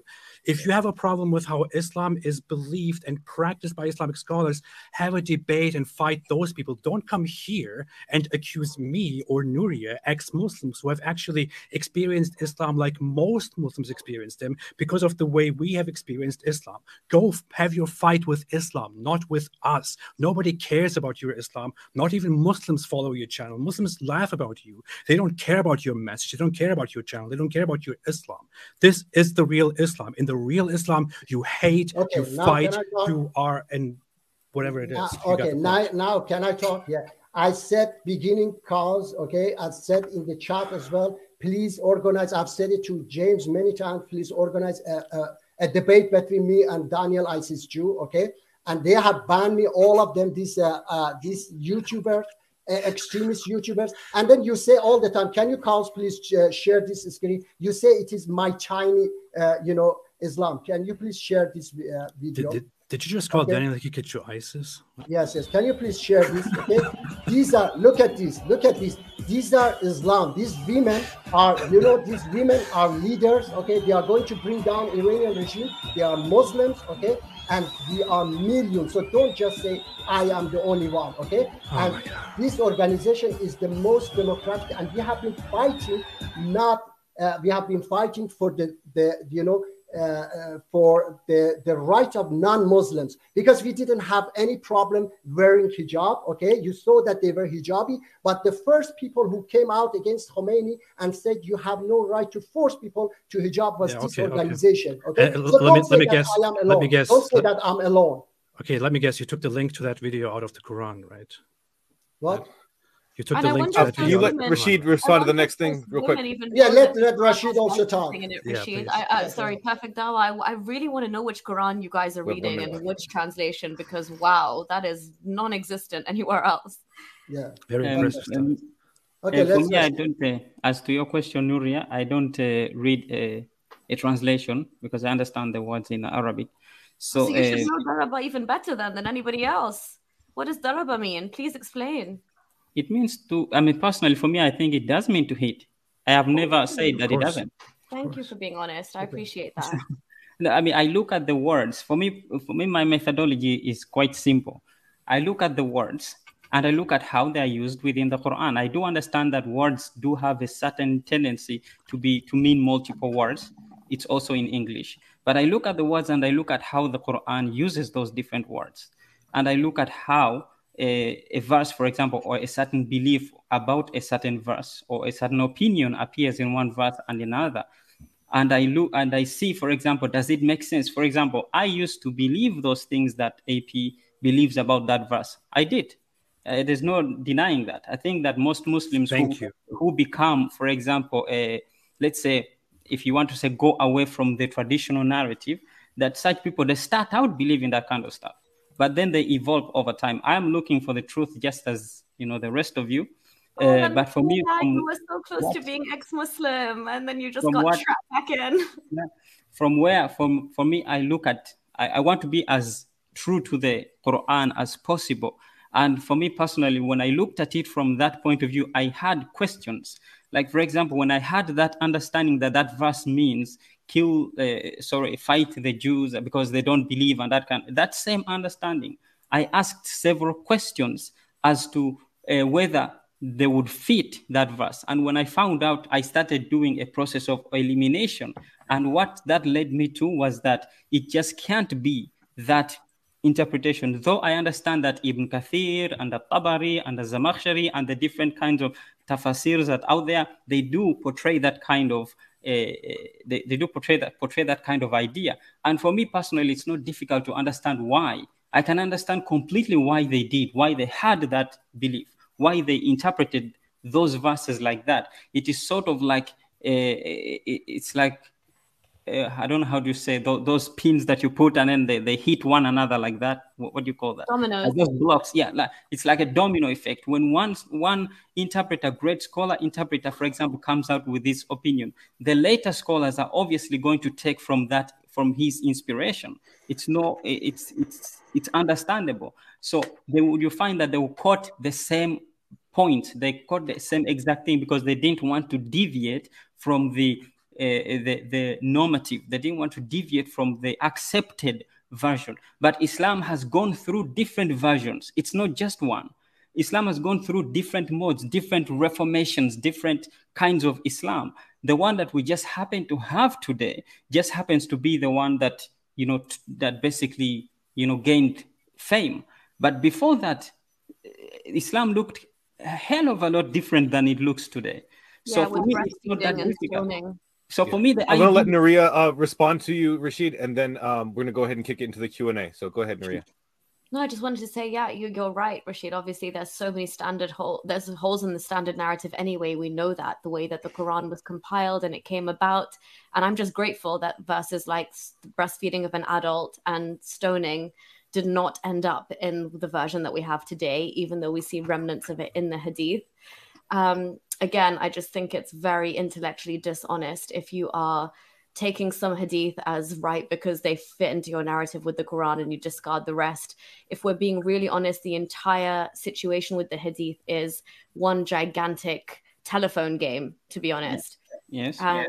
So, yeah, so the credibility, I mean, it wouldn't even hold up in a court of law today. It's all... Um, It's all hearsay, right? The entire thing. So for you to kind of just, it's well and good. Everybody can kind of, I, I think even between the two of you, Rashid and Perfect Dawah, your Islams probably don't even match up amongst yourselves. So like A P said, it's kind of pointless here trying to go push back against all of your individual fluffy, cuddly Islams that you like. Whereas the real Islam is there in the Quran. It's being like, It's, we see it in the world. We see why in Afghanistan fifty-year-old men are marrying six-year-old girls. We see why Boko Haram are taking sex slaves. We see why ISIS are enslaving Yazidi women. There is a common denominator, and that is Islam. And what's the, the source of Islam? It's the Quran itself. Absolutely. So that's yours. Wouldn't you say that that is, that is an Islam? Okay, I want to go ahead and go ahead and kick into the Q and A now, guys. Uh, so let's go ahead and do that now. Uh, let me just check to see. I just fast uh, want to say something fast. Well, I, no, I was... go, you guys had the um, you guys had the uh, opening statements. You guys had the first word, so I'm gonna go ahead and let them have the last word on that one. So let's just go ahead and do that. So let's go ahead and go to the Q and A now. Uh, so I'm putting thirty minutes on the clock, and I'm gonna ask the first question. This is a super chat from Zagros Oskan for nine ninety-nine. He asked, "Oh, we already did this one." Uh, he asked for you guys to do the um the uh, Steel Man at the beginning of the open discussion. Didn't work out so good. Um, and he did follow up with that later. That said, this is what happens without Steelman's big mess. Uh, said that for one ninety-nine later, so I will not test that later. So, okay, next question from Thunderstorm for four ninety-nine. They say the stone at the Mecca mm. is from the temple of Artemis, and the moon symbol is her symbol. Aphrodite had a stone as well. So I believe that is for the affirmative side. Um, I, I, I mean, my response to that is that uh, the Quran doesn't mention anything about a stone or, or a black stone being. I, I think that's what it's uh, is refer- It's a reference to. I personally, my personal opinion on the idea of the black stone, I actually believe it is either of two things.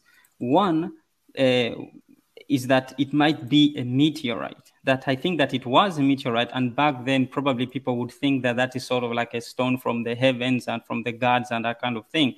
And so they took it and started venerating it for some reason. I think that that's uh, that's most most likely the case. I don't think that there is any special attachment to the stone. I think it's just a stone.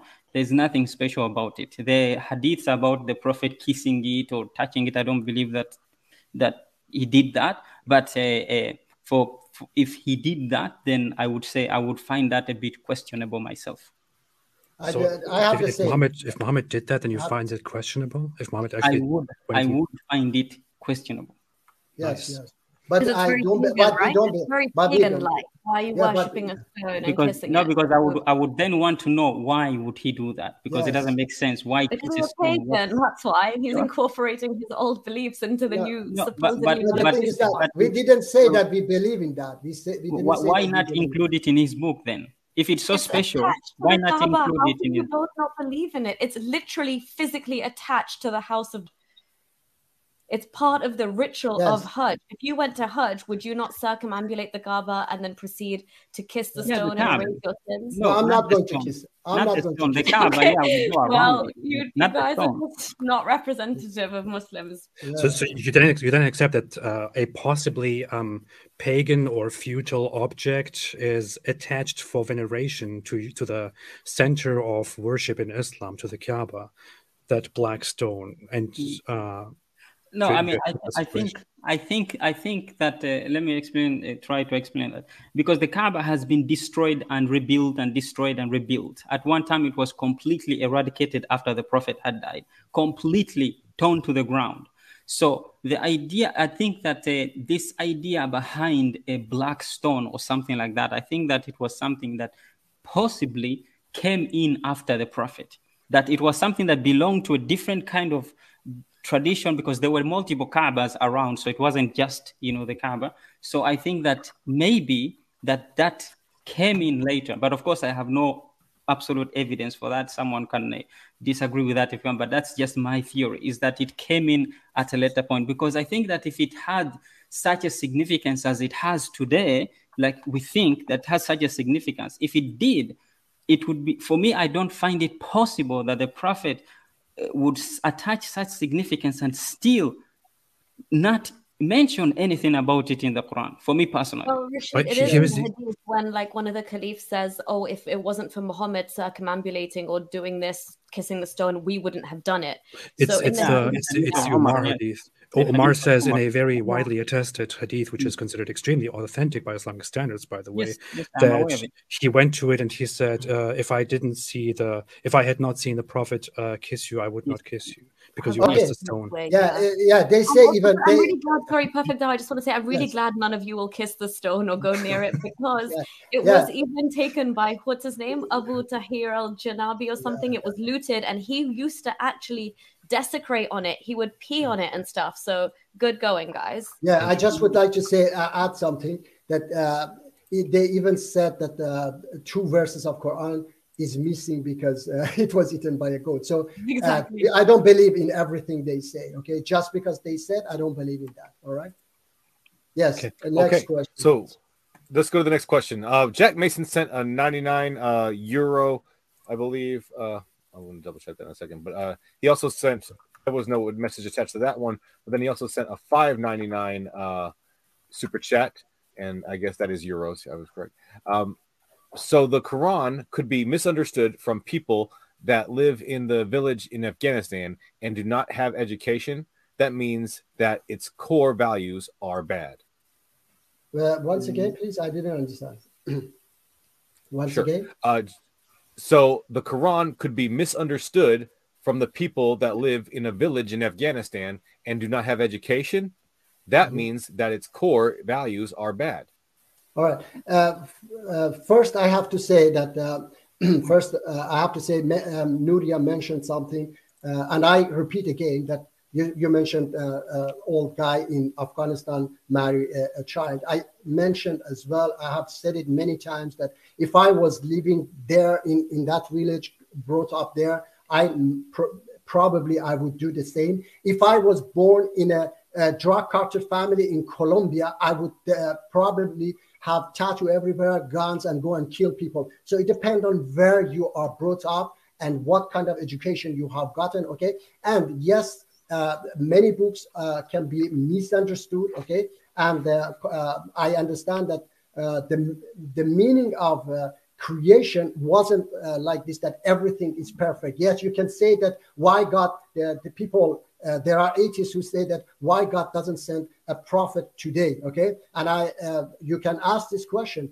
This is how God has created his creation, and this is how he decided to guide us, all right? And he knows, he knew that one day we all be righteous and we will live in a beautiful world, okay? He know that. He know that we grow. He know that we develop, okay? So that's why you cannot just sit here now and say why it was a, this is our situation. The, the, the uh, what is it? The message is important. The message is beautiful. And uh, you, I read for you many of these verses, okay? Which one you reject? Uh, I don't want to repeat again which of okay. these messages, okay? I, I want to say fast, okay? Those messages that you misunderstand, Nuria, don't follow them. Quran says don't follow them. In chapter three, verse seven, that I was going to read it, okay? You didn't allow me. Quran says those whose heart is corrupted, they follow just the unspecific verses. They don't follow the precise verses. Please follow the precise verses, okay? And what's the point of them? That's the point. So the point is that if you don't understand, if the verse goes against the precise verses, which has been mentioned one hundred thirteen times in Quran, the most merciful and forgiving God, when you see that it doesn't go, uh, you know, it doesn't ma- match those precise verses, then don't follow it, because I understand those verses that they are not what you think. Okay, I can't explain. You for hear you. What you're saying? Yes. Do you hear your that, logic? That, that's yeah. one of the dumbest things I've heard in a yes, long okay. time. I'm sorry. Yeah, I cannot believe what I'm hearing. yes. Sorry. Wow. Okay. Uh, you want me to read um, for you chapter uh, three, verse seven? Should we let Rashid have a chance to answer that real quick? Yes, I mean, I uh, personally, I, I, I personally actually. Uh, heard the question as if, as if it was rhetorical. So is there anybody who heard it as if it was rhetorical? Just me. Uh, because the question yeah, was that uh, uh, it was framed as if it is rhetorical to me, that uh, people who are, you know, uh, in the village in Afghanistan don't understand the Quran, and all of a sudden that means that it is bad. I mean, yeah, that's how I understood. I understood as if it was more like a jab at Nuria's point rather than ours, but uh, I, I doubt it. I think it was pretty much a statement uh, pointing yeah. at the fact that Quran is such a mess and it's it, it's it's at its core rotten. Yeah, even though it says it's a clear book of guidance in itself, but as Perfect Dawah will say, it doesn't matter because somewhere else it says it's not a clear book. We'll go with one of the ones I like. Yeah, the ones that I like are clear. Yeah. No, exactly. The ones that I like no, it, it, yeah, it, in chapter three, verse seven, it's uh, mention it clearly. Okay, if you don't understand it, that's uh, your problem. Right? Yeah, well, it's, it's well, always well, our fault. No, it's, it's always our problem, problem because Allah, Allah can choose to guide who He wills and misguide yes. who He wills. So it's Allah's will. It's not really our choice. Let's be yeah. honest. Yep. All right. Let's let the uh, affirmative side have the last word on that, just because it was for them, I think. But yes. please, no five-minute speech on this one again. Every question. Disagree. Yes. Okay. thirty we'll seconds. All right. From, from Samir Farsain for two dollars. They say, do constitutions fight tax evaders? So does nine twenty-nine, chapter nine, verse twenty-nine. I'm sorry. I don't understand. What? Do constitutions fight tax evaders? So does chapter nine, verse twenty-nine. Do is that is that supposed to be a defense yeah, of the Quran? I think because nine twenty-nine. Yes, it is a defense of the Quran. Samir is definitely. Oh my God! Uh, I'm I'm sorry. Um, the U S Constitution, for example, or any constitution in our time, does not say fight those who don't believe in our uh, in our ideology, in our religion, uh, humiliate them, and so on, and and then give us reason that they simply don't believe in what we believe in. This is what the Quran does. However, the Quran um, says very explicitly Um, if you want me to to read it, I, will, I can I can read it again. I mean, it, it says very clearly, fight those who do not believe in Allah and His Messenger, uh, who do not accept uh, or who do not consider unlawful what Allah and His Messenger have made unlawful, who do not accept the religion of truth, Islam, from those who were given the scripture. Fight until they give the jizya. And jizya is not just taxes. Jizya is not a tax. It's not something that uh, everybody simply pays to the government. It is something that is specifically imposed upon uh, disbelievers, upon non-Muslims within an Islamic society. And uh, the amount of it, by the way, is unspecified. So Muslims can have their own charity and their own taxes, but the jizya is a specific amount of protection money which is imposed upon non-Muslims in exchange for their lives and their well-being. If they don't pay, then they are fair game and can and don't have to be protected and can be killed. That's the Islamic system. So that's it's not taxes. It's also done to humiliate and subjugate them as well. Yep, exactly. Yep. All right, and I, I can say fast that uh, Brother Rashid goes live every Friday as well, and I go every Saturday. Those who have questions, more questions, and he has a video on his channel. He can share with you about chapter nine twenty-nine, explaining very well, and he explained it right now that it is not belief, it is those who have faith, okay, uh, and uh, we, we don't want to go in it again, okay, so... Please. Yeah. Yes, and I would like to add on that the, the jizya, no, it's not a tax. I agree with you, A P, on that, but I also don't believe that it is a, a sort of like a levied payment that is placed on people for protection. I don't think that that is the case. I think that jizya is a compensation, comes from the word jaza, which means compensation or payment or repayment for reparation. These are payments of reparations that are supposed to be made by those people who were taking the money from the poor, from the people and consuming it wrongfully. They were supposed what? to pay this reparation. What, what in the world what? did you? Where is the world? The negative side have the last word. Not being Muslim. That's what. Can it's I have my thirty seconds? Oh, Just sorry. let the negative side have the last word, so they can. Uh, sure. For them, the negative side. Nuria, do you want to go ahead? Or... Yeah, no, I mean, this is the first time I've ever heard that they're not spending money according to the state's wishes, and therefore it's a reparation. I mean, I really, uh, okay. well, well, we said it in a good yeah. way. So how, what are they doing wrong?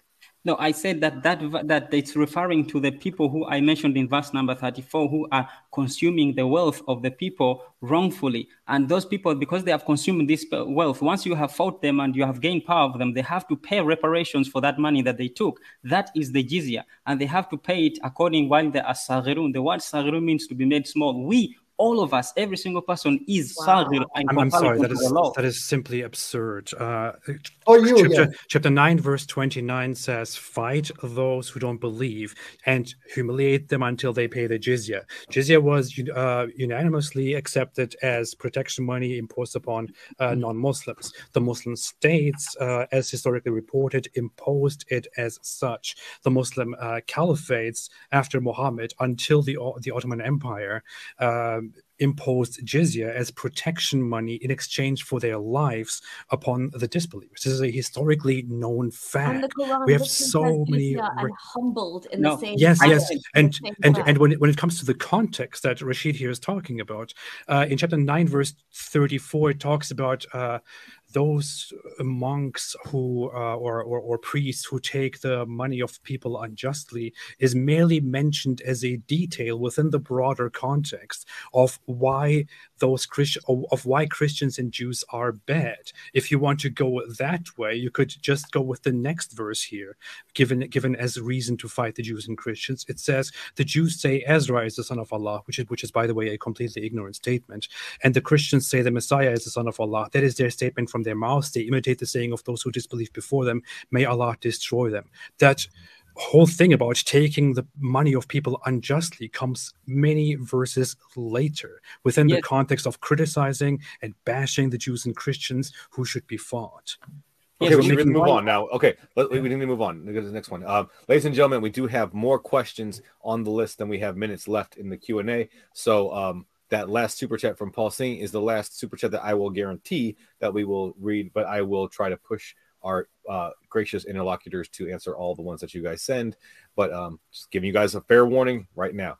Um, so with that, here comes the next one from Zagros Ozcan for one ninety-nine. They say uh, that's what happened. Oh yeah, we already read that one from Zagros Ozcan for four ninety-nine. They say uh, Muji himself is. Well, I'm not going to read that. Um, um, they are alluding that you have uh, are a member of M E K and that they are not a good organization. Uh, okay. Joseph Smith level stuff. All right, and, okay. Let uh, me let child me education.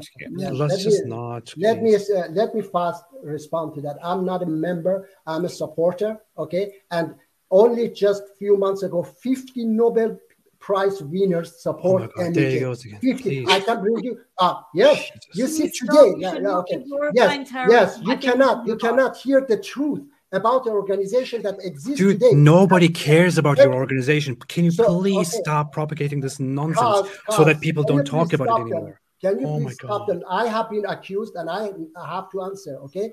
Thousands of Because people, you talk about it all the okay, time. You see, they don't allow they don't allow you talk, okay? If they have the power, they shut you up, okay? So I say that we have thousands of European parliamentarians and American senators and, uh, you know, Uh, congressmen who support us, and I said last week two hundred sixty-one support us. So don't come with I'll, this bullshit. Okay?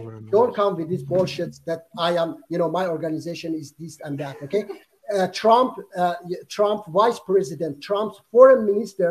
Okay, they have been supporting my organization. All right. So if you want, if you want, you can uh, have a debate with me on your channel, Nuria. Okay, A P Runaway. Okay. And bring your facts that my organization is what you say. Okay, bring a single, sure. a single. Sure. Okay, shall we do that? Nuria? All right, let's move on.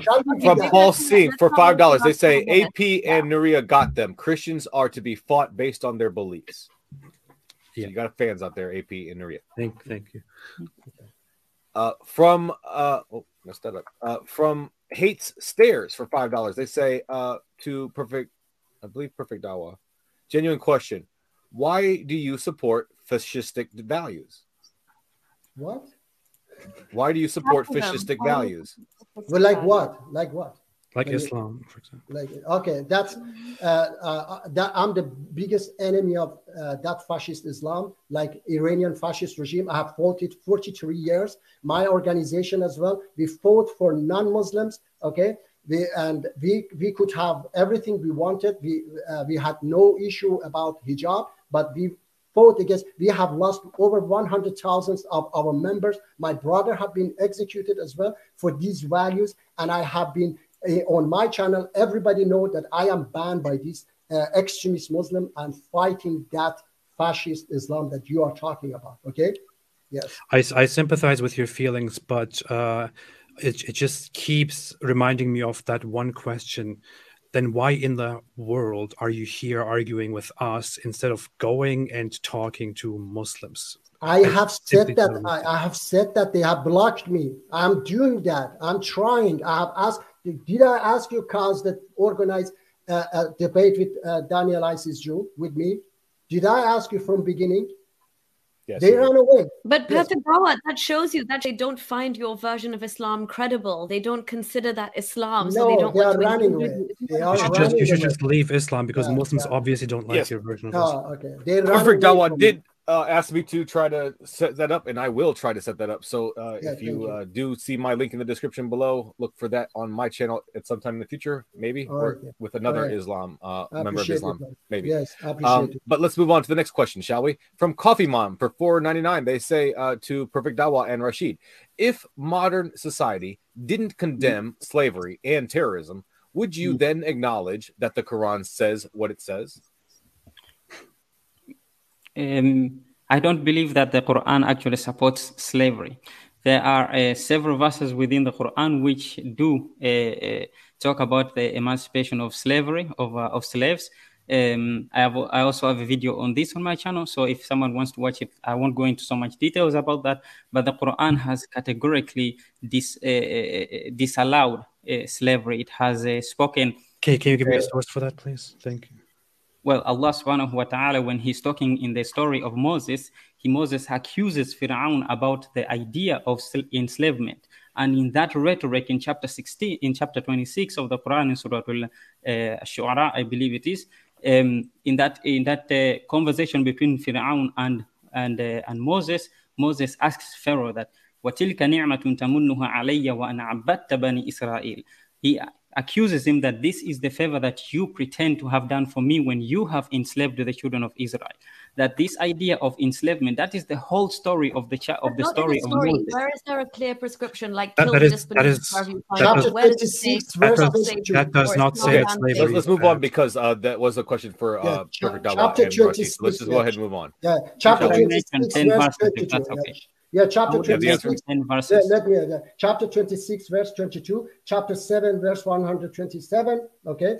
These are uh, two of them, uh, and there are more, okay? That uh, C- Quran condemned slavery and is biggest crime of Pharaoh. One of the biggest crime of Pharaoh is enslaving people. That's right? A lie. That's complete That's nonsense. A That's, That's a lie, lie. okay. That's uh, a lie. We are giving you the, the chapter. Lie. We are giving the chapter, okay? Yeah, if, okay, if it was our turn to talk, I would love to give you chapters in which the Quran says that slaves and free men are not uh, equal, which the Quran clearly it, itself says. Uh, but but wow. You're talking about something in which a conversation between Moses in his time yeah. and uh, the, the Pharaoh happens, in which the complaint is that the Pharaoh is uh, enslaving God's people. It's not about slavery being bad. It's about enslaving God's people. I can say, hey, don't kill my men. That doesn't mean killing is bad. I'm just saying it, it is bad for you to kill my men. Do you, do you understand the logic here?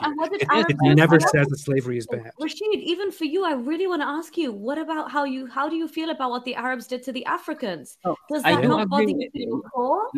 Yeah, let like, me explain. Let me, let me yeah. answer that. Yes, let me answer that. And I did watch your video on slavery. I, I loved it very much. Um, Thank you. It was very informative. And I can tell you that I do agree with about ninety-eight percent of whatever you, what you talked about, except for the part about the Quran, you know, allowing it. But I do agree that, yes, this thing about slavery, that unfortunately it's one of the greatest failure of Islamic history. It yeah, is yeah. A, a thing that uh, I don't believe at all that the Prophet actually advocated for it. If I wanted as a person to actually uh, uh, advocate for slavery, I would not include so many verses in my book, in my biography, which I believe the Quran is, which talk about freeing of slaves, freeing of captives. Why would I do that? I well, wouldn't trade about... the two black slaves for one Arab slave. It's in the Hadith. Yeah, but that's the Hadith. That's the thing. Okay, that's the yeah. Hadith. But when we're talking about the Quran, if there was, if slavery was such a big thing, why is there there is not a single verse in the Quran which talks about buying or selling slaves? By the way, the, the, the question... Okay, let's go ahead and move on from that. Uh, the question was completely okay, different, guys. By the way. Wasn't the question a different okay. question? No, Nuria asked... It was, the question Nuria was about uh, slavery and terrorism, but let's go ahead and move on. From Paul Singh... Yeah, but the question was... Okay, whatever. Yeah, I'm sorry. Uh, explain how fake hadiths ended up in authentic hadith books that are supposed to be the sayings of God's final prophet and the one true religion. Uh, that's a very, actually, simple answer to... simple. Uh, answer to give, because uh, uh, hadiths are not written uh, on the background that they are the word of the prophet. No scholar, okay, I guarantee you, no scholar in their rightful mind would say that these are the exact words of the prophet. No scholar would say that. You cannot bring a single hadith which you can take to a top scholar who would tell you that this is the actual word of the prophet. Why? Because all uh, hadith scholarship tells you the first thing you learn within hadith studies is how the, these are one. There are thoughts. There are, uh, if you can like, they are sort of like thought out, thought processes. It, it's not true. It's not. It's not. Uh, it's not haqq. It's not truth. Actual truth. They can tell you that this is what we supposed that the prophet might have said. That's the highest they would ever go. No scholar would ever tell you that these are the exact word of the prophet. So to understand okay. how. The hadith came into, false hadiths came into this hadith literature. It's because of tradition, ego, and also uh, uh, different practice and desires of people. That's how hadiths come okay. in, but Quran could not be changed to that level. So it has to go through the hadith because the Quran couldn't be changed to that level. So you have to, if you want to change about Islam, you have to go through the hadith route. You couldn't do it through the Quran. Can I just respond? Okay. I'm sorry to rush you guys. It's just that we have so many questions. Yeah, very fast, very fast. You guys have time. Yeah, very fast, very fast. Okay, right. Seconds, please, yeah. please make it so quick. So, yeah, some people wanted to put their wishes, uh, you know, uh, in Quran, but they couldn't like uh, stoning adulterers and uh, suckling uh, an adult. Yeah, that's why they made up hadiths for that. Okay, and they said even the verse came down, but uh, why it is not in Quran because it was eaten by a goat. So. That's why there were people who tried to, uh, you know, corrupt Quran, but they couldn't. So they added their their desires in Hadith. Okay, that's that's my response. All right. So you're saying God made that goat eat it because it would be yeah. corrupted okay. otherwise. All right, let's move on. All right, from Church Apologetics class for five dollars, they say, "Why does the Quran say that semen comes from the breastbone of women?" Ibn Kathir. Is that uh, no? I don't think that the Quran. I, I know they claim that the Quran says that semen comes from the uh, backbone, between the backbone and the rib. Uh, no, it does not. That you have to look at actually the Arabic. If you if you this is easier to explain to someone who understands Arabic.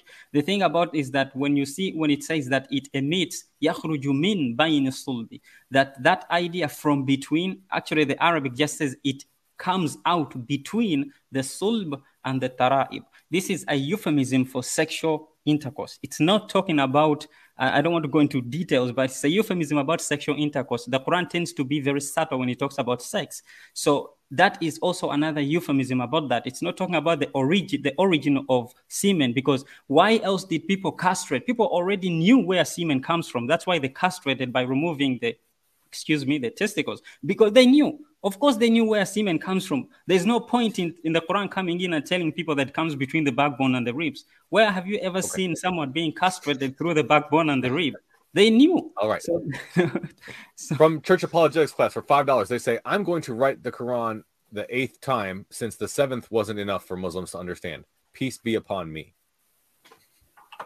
All right. From Paul Singh for five dollars, they say, the, the fact that we are disagreeing on the meaning of verses in the Quran means the Quran is not clear and concise as it proclaims.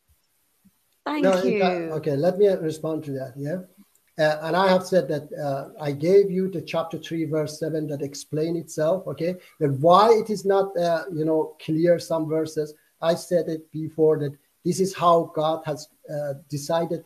Uh, uh, I can say that uh, there is a planet that. Uh, Uh, angels living there and everything is perfect, but there are billions of other creatures and planets that things are different.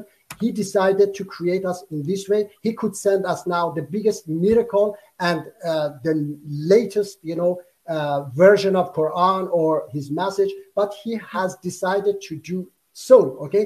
And he knew that because he wanted us to develop, okay? The, I see the beauty of the creation in this way. Maybe some someone else doesn't see it and want everything perfect right now. Everything should be perfect. That's, uh, you know, uh, you don't understand the, the beauty of creation that he created us and he wanted us to develop, okay? Thank you. Okay, from Pancake of Destiny, they sent a super message member message. So thank you for that. Um, then from Fresh Fresh Stream, California, I'm sorry, from Fresh Stream, they sent six ninety-nine Canadian uh, for Perfect Dawah and Rashid. They said, can you think of any individual, organization, or country in this uh, world that should be targeted and fought according to the Islam? According to Islam? Uh, uh, like, you mean that, uh, I don't understand uh, what... He meant organization. Is, is there any organization, person, or uh, country that should be fought according yes, to Islam? The oppressors. The Quran says many times in who in are the, the oppressors in, today? Yes. Uh, for example, I- Iranian fascist regime is oppressor, and we are going to fight them. Okay, and we have been fighting them forty-three years, and uh, we are going to bring them down very soon, hopefully. Okay. I agree. All right. So these are oppressor. Now uh, Russians are oppressor, have attacked, uh, you know, Ukraine, and Ukrainian people have the right to fight them back. Okay. So this is the, the answer. Yes. Okay. From Samir Farsain for five dollars, they say, what is the punishment of military deserters? I'm in, I'm sorry.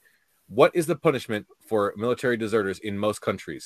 They're sort of uh, apostate prophets as well. How come you don't condemn that apostate prophet? Uh, so, so, um, the equation that is being made here is, um, uh, apostasy is punishable by death according to Islamic law, according to Muhammad, and I criticize that, but, uh, deserting the, uh, the army is also, uh, punished by death in most countries. So why don't I have a problem with that, which is just extremely, um, ludicrous thing to say for somebody who says that. Uh, a religion I is agree. Not, a religion I agree. A, a religion is not an army. A religion is not a a military force. It's not something that you are uh, there to fight. It is a, something that you are brought up with in most cases.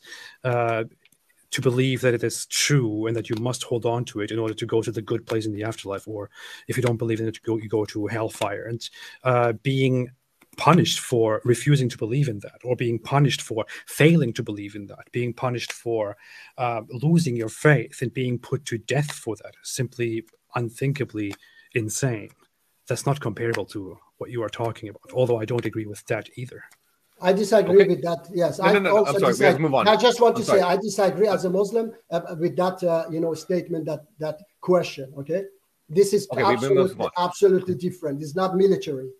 Of course you do, because okay. Islam is a political ideology. Okay, we really must move on. From Aziz Schizophrenia, uh, Aziri Schizophrenia, for uh, for twenty three ninety uh, M Y R, um, they say uh, negative in a relationship. Do you believe there is a leader and there is a follower, or do you believe both sides can be equal? I didn't believe that's for the is that for us or the affirmative. I believe that is the affirmative. I didn't understand the question. Okay, um, yeah, uh, I think that uh, when it comes down to it, really, you can have certain cases in uh, relationships where uh, one person might uh, take charge over uh, certain things, or might be responsible over certain things, and another one might take charge over certain things, and then the other one follows. If uh, you can have sort of like that hierarchy, but hierarchy spread out into different responsibilities. I think that you can have that. Uh, I don't know if you can have you can have a happy relationship where one person controls completely every single thing. I don't think that you can have a happy relationship in that case. I think that it's uh, inevitable. It's going to be inevitable uh, for someone to take the reins in some things and another to take the reins in other things. But in the end, it sort of like balances itself out even through that. That's how I see it. Okay. And from Church Apologetics class for two dollars, they say, why won't uh, Perfect Dawah or Rashid debate Christian Prince? Okay. Uh, can I answer? Yeah, Christian Prince. Yeah, let me uh, respond. I went to talk to Christian Prince and uh, this oh. uh, another one. Uh, uh, what is her name? Was I forgot. Both of them were such a disgusting people, and they were just attacking you, humiliating you. I was talking to Christian Prince kind of half an hour. He was such a, even my uh, brother in uh, Christianity, who is uh, admin on my channel, he also said that he was absolutely terrible and he shouldn't treat you like that. I went like a, you know, like a human being talking to him. He just was humiliating. He was attacking. Treat who? You know, me. Okay. Oh. So I cannot talk to such a people, you know, who are so aggressive. I was even asking him that your religion teach you to love people, even your enemy. What is this kind of, you know, treatment? He was saying that, oh, he, he became Muslim. I said that, yeah, here in this verse of Quran says that I ha- uh, Allah has put the hate in me. So, so I realized that I cannot talk to such a people. Okay, that's why I'm not going to talk. Okay, okay. I can I can debate him on such a such a platform, but not on his platform.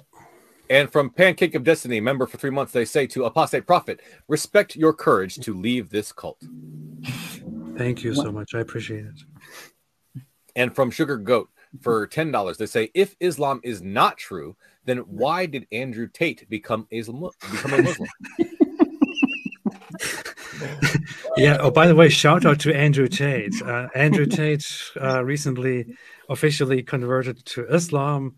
And much of his reasoning is that uh, Christians don't follow Christianity properly anymore, and they're weaklings, and they're not tough enough, and uh, Islam is a...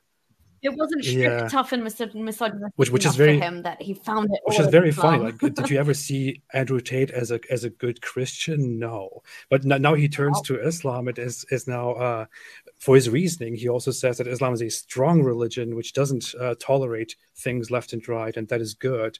And it also treats women like dirt, and that's that's why he loves Islam, of course. So there goes Andrew yeah, Tate. Yeah, he wants an obedient wife, and also he's yeah. banned from like every social media platform. So remember, now that he's a Muslim, he's got the power of the Ummah, and if people try and ban him, he can cry Islamophobia. So... you know, he needs the following, he needs the Muslim Dawa boy kind of hype. It's perfect for him. I think this is a match yeah. made in heaven. I said it before. I, I completely, I wanted him to convert to Islam. So I'm very pleasantly surprised by this. I think he fits in perfectly, his personality into Islam. Oh, yeah. All right. From Karma's Real for five dollars, they say, Team Negative, what's your foundation for objective moral right, wrong values?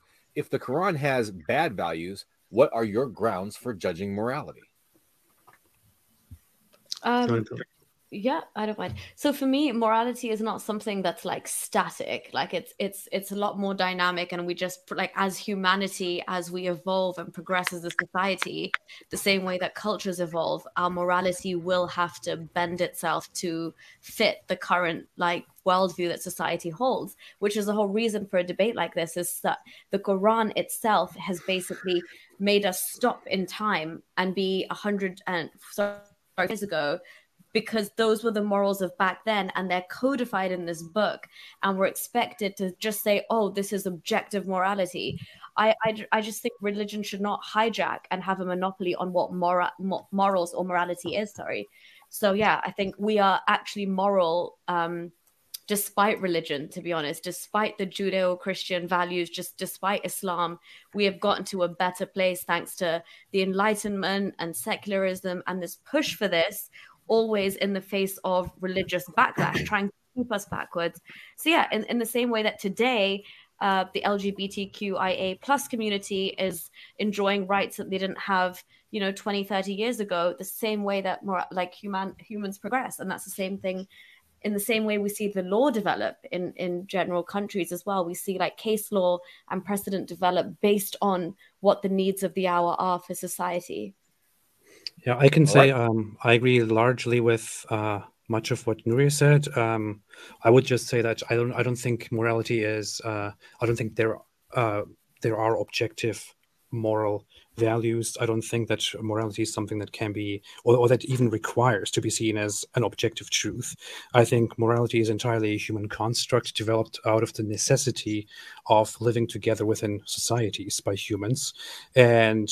Um, And I also think what I focus on there is that people strive to be well, people strive for well-being, to uh, live in well-being, and to then look for uh, what is best for that end and what is uh, not good for that end.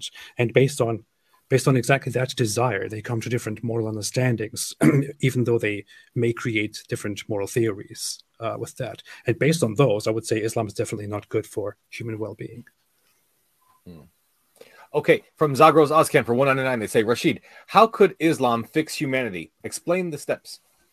Yes, uh, Islam can help. With uh, I wouldn't say Islam, I'd say the Quran. So I would change the question there a little bit. I said Quran, not Islam. Uh, yes, uh, the Quran can help because though, as I said in my opening, that though Uh, we can arrive at these good values for our well-being without the Quran. I do believe that one hundred percent, and I agree with Nuria that morality is not static. But I do uh, take the, the that just because we can, it doesn't mean that there can't be something that we can lean back on. Something like, for example, you have like a constitution. Though we know that we're not supposed to do these things, it's good to have those things in the background, like to, to have them on paper or to have them codified some way. So the Quran is sort of like that.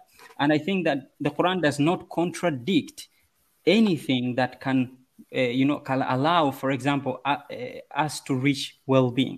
So anything that can uh, make us feel well or, or achieve well-being within society, the Quran will not contradict that.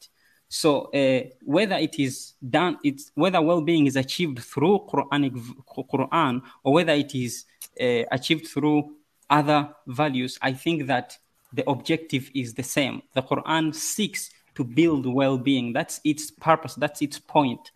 And uh, so that anyway, I hope that I did not go all around, but I think that the Quran is sort is just a codifier. It's just codifying what's already there. These values, we could have reached them without the Quran. The Quran oh, was yeah, not, I agree with that. Yeah, that's the thing, okay. That the Quran is just codifying them for us. We could have arrived at these values without the Quran. I agree with that. All right, last... It's good to have a codified. Something that codified. Let's be real. The Quran is the cancer that needs to be cut. It's not just the... That's the root of the problem, what it codifies. Anyway, sorry.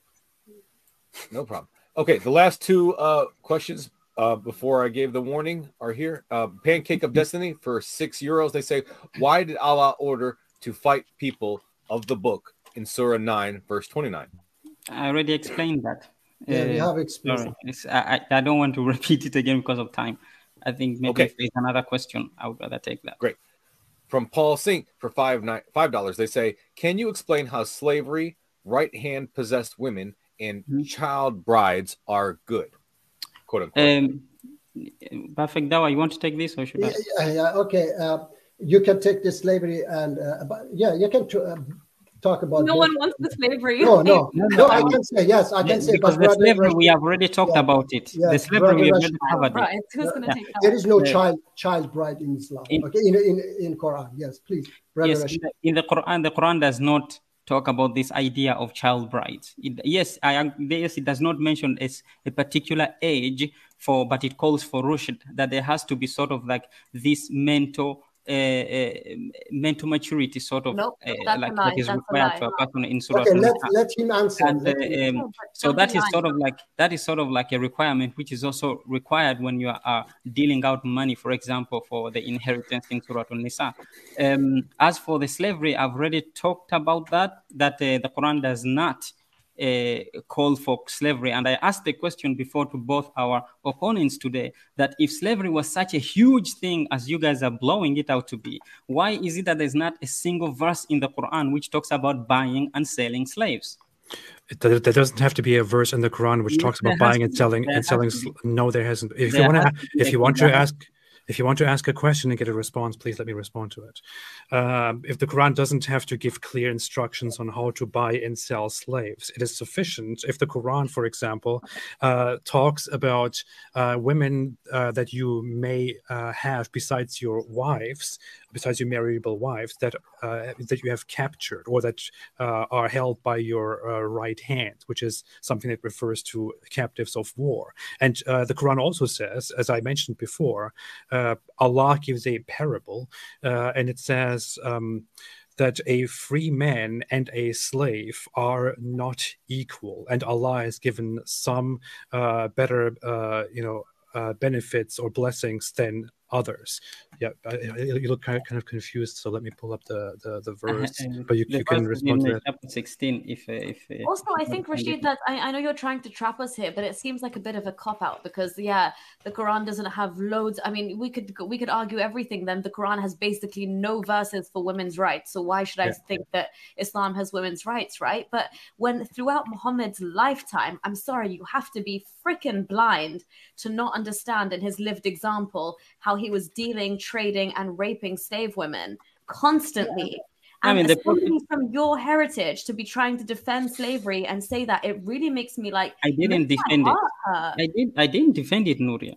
No, but you're saying like, it's such a big yeah. deal. Like, why did it not mention over and over again? Nuria. Even if he traded one slave, and we yes. know this from the Hadith, no, even no. if you want to ignore it, he mm. traded two, he thought two black slaves were worth one Arab slave. Even his You go but to Hadith. He never says an, a non-Arab and the Arab okay. superiority thing. He literally say, this is about Quran, Nuria. This is about yeah, Quran. Yes. You are mentioning yeah, something I, I, outside of it. Saying, and I told you I don't shameful. agree with that. No, let, yeah, me it's say, let me say that you are relying Nuria. on the lack well, of slavery no. in the Quran to overlook Nuria. the slavery in Islam. That's what no, I'm saying. Guys, and if we're going to keep uh, talking, how about just another question? Yeah, one, one can, can, can I have the, more questions? No, can I no, give the one, verse quickly to uh, yeah, respond to say, Rashid? Let, let me yes, say, yes. she said, Nuria said that there is no, uh, you know, uh, talking about women's right in Quran. Chapter forty-nine, verse thirteen says, "O mankind, in, indeed we have created you from male and female and made you people and tribes that you may know one another. Indeed, the most noble of you in the sight of Allah is the most righteous of you. Indeed, Allah is knowing uh, the right? all of it." So the right, the, the right is that, right. yeah, the right is that, wait, wait, the right is that you are best in the sight of Allah or about any. No, right, my friend. So, no, so if if we now if we now give you if we yeah. now give you a response with the verse which says yeah, that, I, I, uh, yeah. that that Even men no. are that men no. are in charge of women and that men, women should be obedient, you will then say, no, oh, that's an not. unclear Quran verse, no. and people like okay. you follow unclear Quran verses. That's that take another I, I time. I want to hear the verse. Yes, that that's take give another us the verse, A P. What? Okay. Oh, the, uh, Quran chapter sixteen verse seventy-five says, mm-hmm. Allah presents an example, a slave owned and unable to do a thing, and he mm-hmm. to whom we have provided from us good provision. So he spends yeah. from it secretly and publicly. Can they be equal? Praise mm-hmm. be to Allah, but most of them do not know. So it describes yeah. uh, a slave and a free man as unequal beings and says, look, can they be equal? No. So they, like this, Allah also gives uh, you know, provisions to some of you and not to others of you. So uh, it's, it's explained as a very casual thing within the Quran, as opposed to the Quran ever saying that slavery is bad. Does it ever say that slavery is bad? Does no, it doesn't. Ever, does it yes. ever talk about it as a normal thing and justified? Yes, it does. No. I can give you a verse, for example, which views it as a bad thing. You, you will talk about the whole Moses and Pharaoh no. thing, which we have established no, is not I have about, about ten verses that have to do okay, with okay, show me, that me, idea. But is that for good example, enough for you? Oh, okay. No, tell me, tell me, what, what's the verse? Let's just move on then. Let's just no, move on. I mean, please give me the verse. What is guys, it? Uh, Perfect Dawah is doing an after show, so I mean, you guys could okay. take it there. We do want to. I mean, I don't know if you guys have anything you want to do. If you want to keep it going, I don't care. But I do have more questions I want to ask though. Yeah, okay. If you want to okay. stay here, Bye. just because they did send uh, their super chats for money.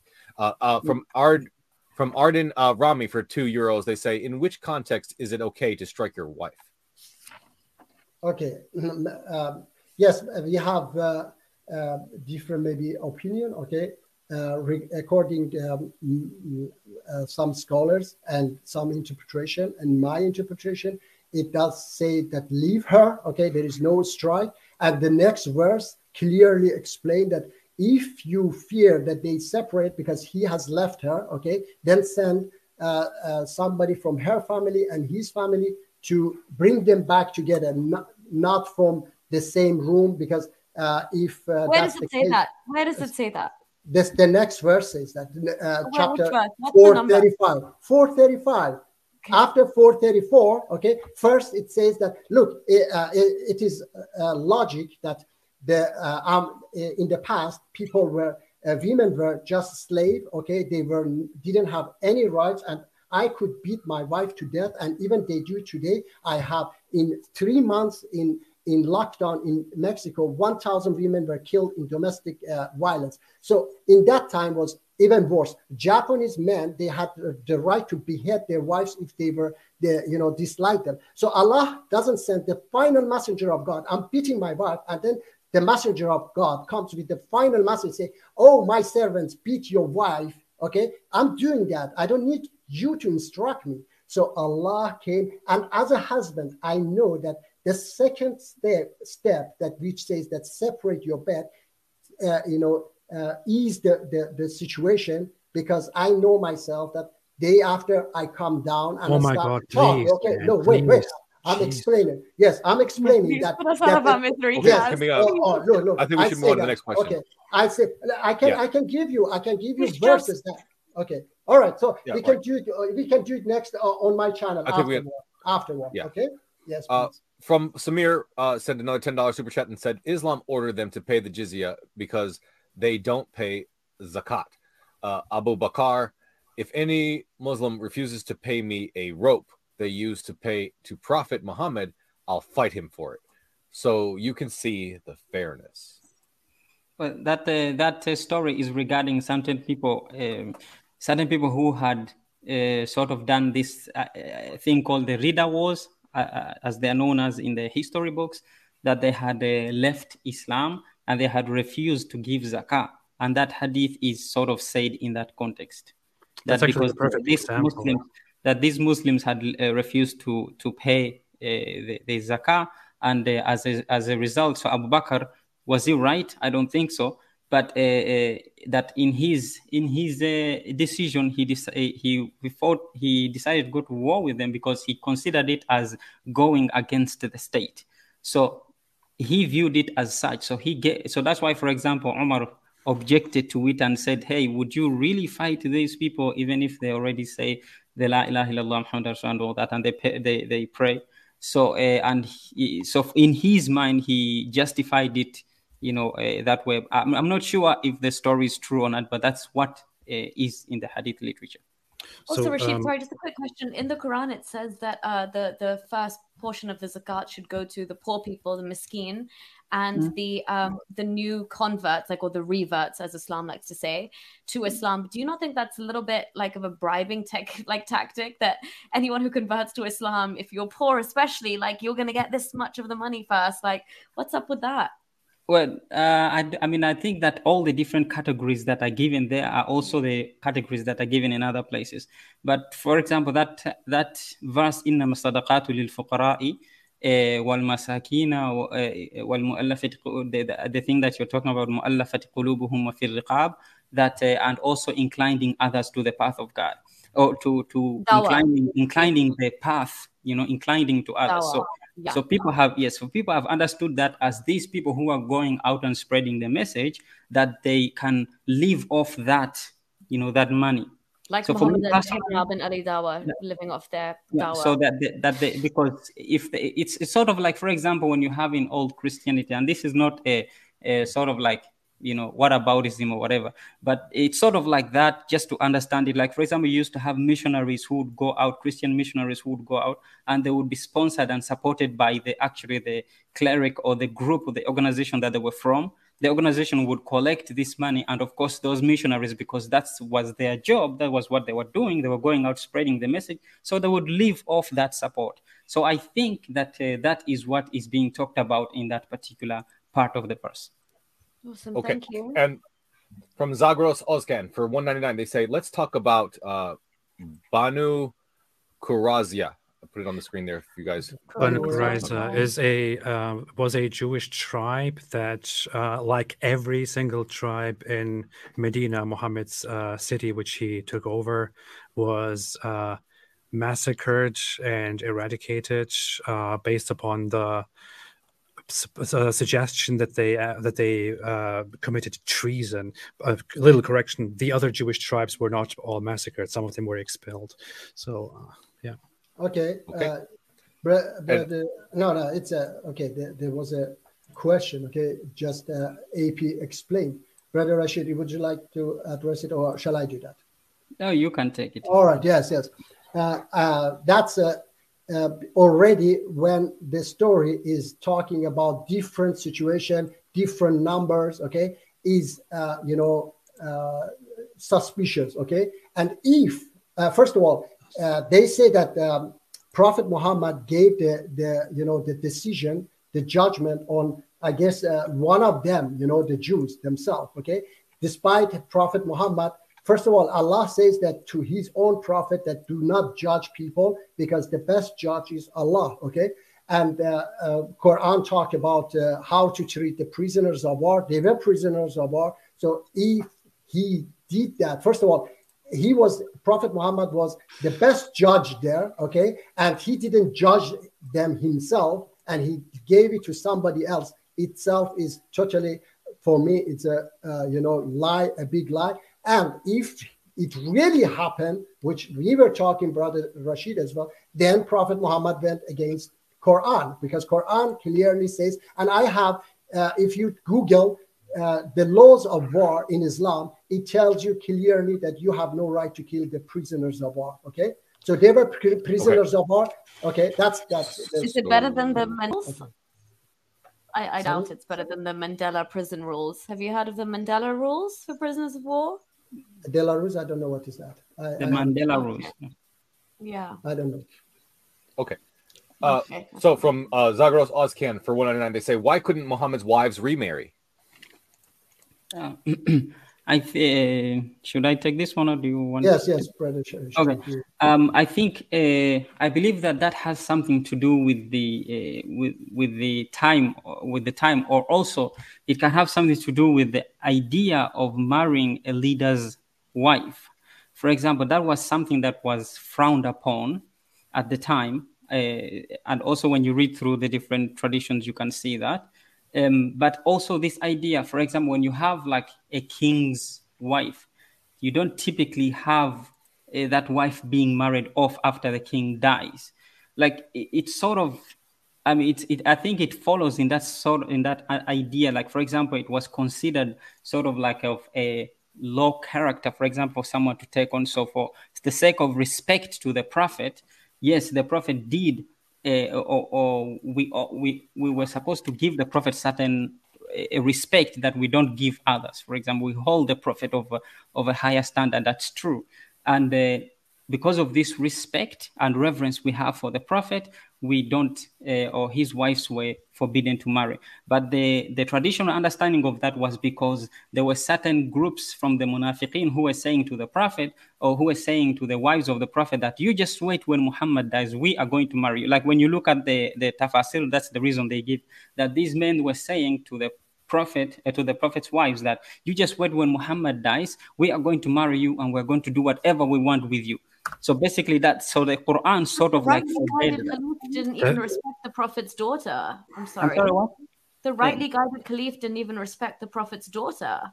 Well, I mean, I'm, I'm not sure about that. This is, this is such a weird excuse to say that, that it was there to protect his wives, but but but, but the, the protection here is to forbid his wives from marrying after him. Yeah, that's so weird. I say that the reason that is that I say that the reason it's not my reason. I say I gave you two reasons. I said the reason that is given within the tradition is this, and I gave you my own to start with. But the reason that is given in the tradition is that there were certain men within society who were.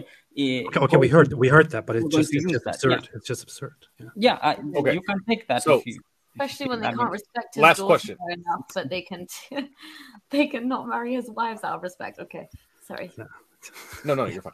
Okay, last question from uh, Zagros Oskan for four ninety-nine. They say we have moral intuitions because selective pressures were such that mutations that yielded the neural proclivities for moral intuitions were selected. Nice. Okay. Okay, I don't disagree with that. Yeah. No. Okay. Well, awesome. Thank you guys all for the spirited conversation and discussion. So with that, let's go ahead and close out. Uh, just want to thank you all so much for this discussion. You guys are the lifeblood of the show. I want to thank James for creating this platform and uh, hosting these debates. I uh, love these debates so much. This is my favorite thing.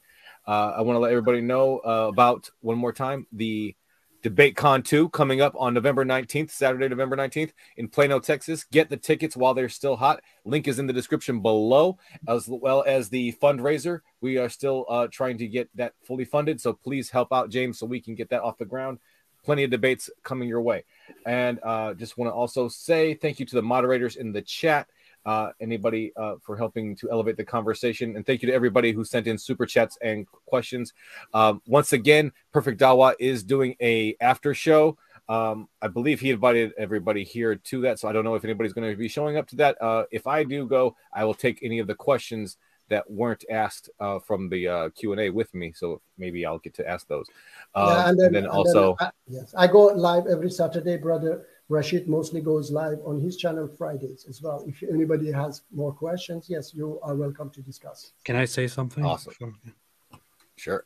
Uh, I would say thanks, everybody, um, first off, for agreeing to this. Uh, I want to point out that this was Nuria's first debate ever, I think, right? And uh, it was... great, fantastic, good job. Oh, and I would I would suggest everyone to go and subscribe to her channel, which is uh, Holy Humanist, especially those who follow my stuff, since I've been very inactive lately, so you can follow somebody who's more active uh, instead. And thank you yeah. so much, A P. This was so much fun as well, tag teaming with you. Yeah, thank you, thank you, thank you. And Rashid, Perfect Dawah, you guys were great, uh, although very... intellectually dishonest, but great. yeah, I, I think Rashid was very good, but I will I will never have, never have a debate again with Perfect Dawah. Yeah. So, yeah. No problem. If you guys uh, will take I, a second, real quick, to say last word, go ahead. Yes, uh, I would like to say that uh, thank you very much for having me on. Uh, this is my second time appearing on Modern Day Debate. Oh. Um, so I'm very I'm very happy that I was uh, allowed to come here and and uh, talk to you, the wonderful individuals. Um, A P, great stuff as always. You are a challenge, I have to say. Um, but uh, I, I do like the fact that, uh, as you know, as the debate was going on, that it went a little bit south, you know, right there when you were screaming at each other. But we, me and Nuria enjoyed that. I think so. But uh, I have to say that I, I prefer to stick to the Quran. So uh, not that I deny the hadiths. I don't deny the hadiths at all. Um, but I prefer to stick to the Quran because it is the Prophet's thoughts. It is the the the Prophet's, you know, behavior. You, you can't get any better than that. Mm-hmm. And so that's why for me, I decide, for example, to stick to the Quran. Uh, you might see that as intellectually dishonest. Uh, that's fine. I would say the same thing about, about you guys, unfortunately. But that's the way it is in arguments. Um, I, yes, as Brother Muji said, I do do uh, live shows where I go through the Quran on Fridays. Um, so anybody who has any questions about uh, some of the things that we discussed today, they are very much welcome. There's so many things that I wanted to bring, especially this issue with the slavery. I wish I could get in touch with uh, A P or Nuria or one of you to discuss more about this, because it looks like we didn't cover that uh, that part as well as we wanted to. Uh, but I wish that you guys have time, for example, to have a discussion with me on this. Uh, Inshallah. Inshallah. Inshallah. Yeah, I would like to also thank you, uh, thank uh, uh, Modern Day Debate for hosting this uh, debate.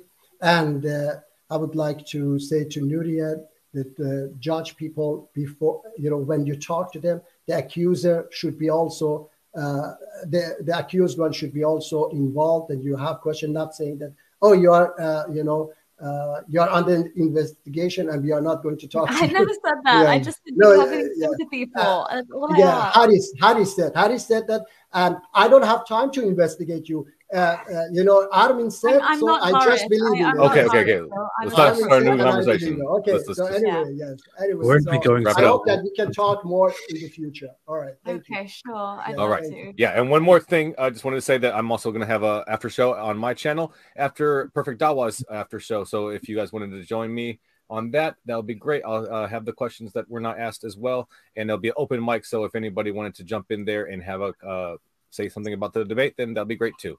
So with that, just want to say, like it if you loved it, share if you want to spread it, and subscribe. We have many more debates coming your way. Speakers are linked in the description below, so check them out if you liked what you heard tonight. Apostate Prophet, Nuria, Rashid, and Perfect Dawah, all linked in the description below. Please check them out. Thank you, everyone. Have a great night, and remember, please keep sifting out the reasonable from the unreasonable. Have a great night. Good night. Thank you. Good night. Thanks, sir. Good night. Stay away from Islam. I go live now. When you need mealtime inspiration, it's worth shopping Kroger, where you'll find over thirty thousand mouthwatering choices that excite your inner foodie. And no matter what tasty choice you make, you'll enjoy our everyday low prices, plus extra ways to save, like digital coupons worth over six hundred dollars each week. You can also save up to one dollar off per gallon at the pump with fuel points. More savings and more inspiring flavors make shopping Kroger worth it every time. Kroger, fresh for everyone. Fuel restrictions apply. Save big on brunch for mom, all in the Kroger app. Get sixteen-ounce packs of flavorful Angus ninety percent lean ground sirloin for four ninety-nine each with a digital coupon. Then buy two, get two free on twelve packs of delicious Coca-Cola, Pepsi, or seven up, all with your card. Shop these deals at your local Kroger today, or tap the screen now to download the Kroger app to save big today. Kroger, fresh for everyone. Prices and product availability subject to change. Restrictions apply. See site for details.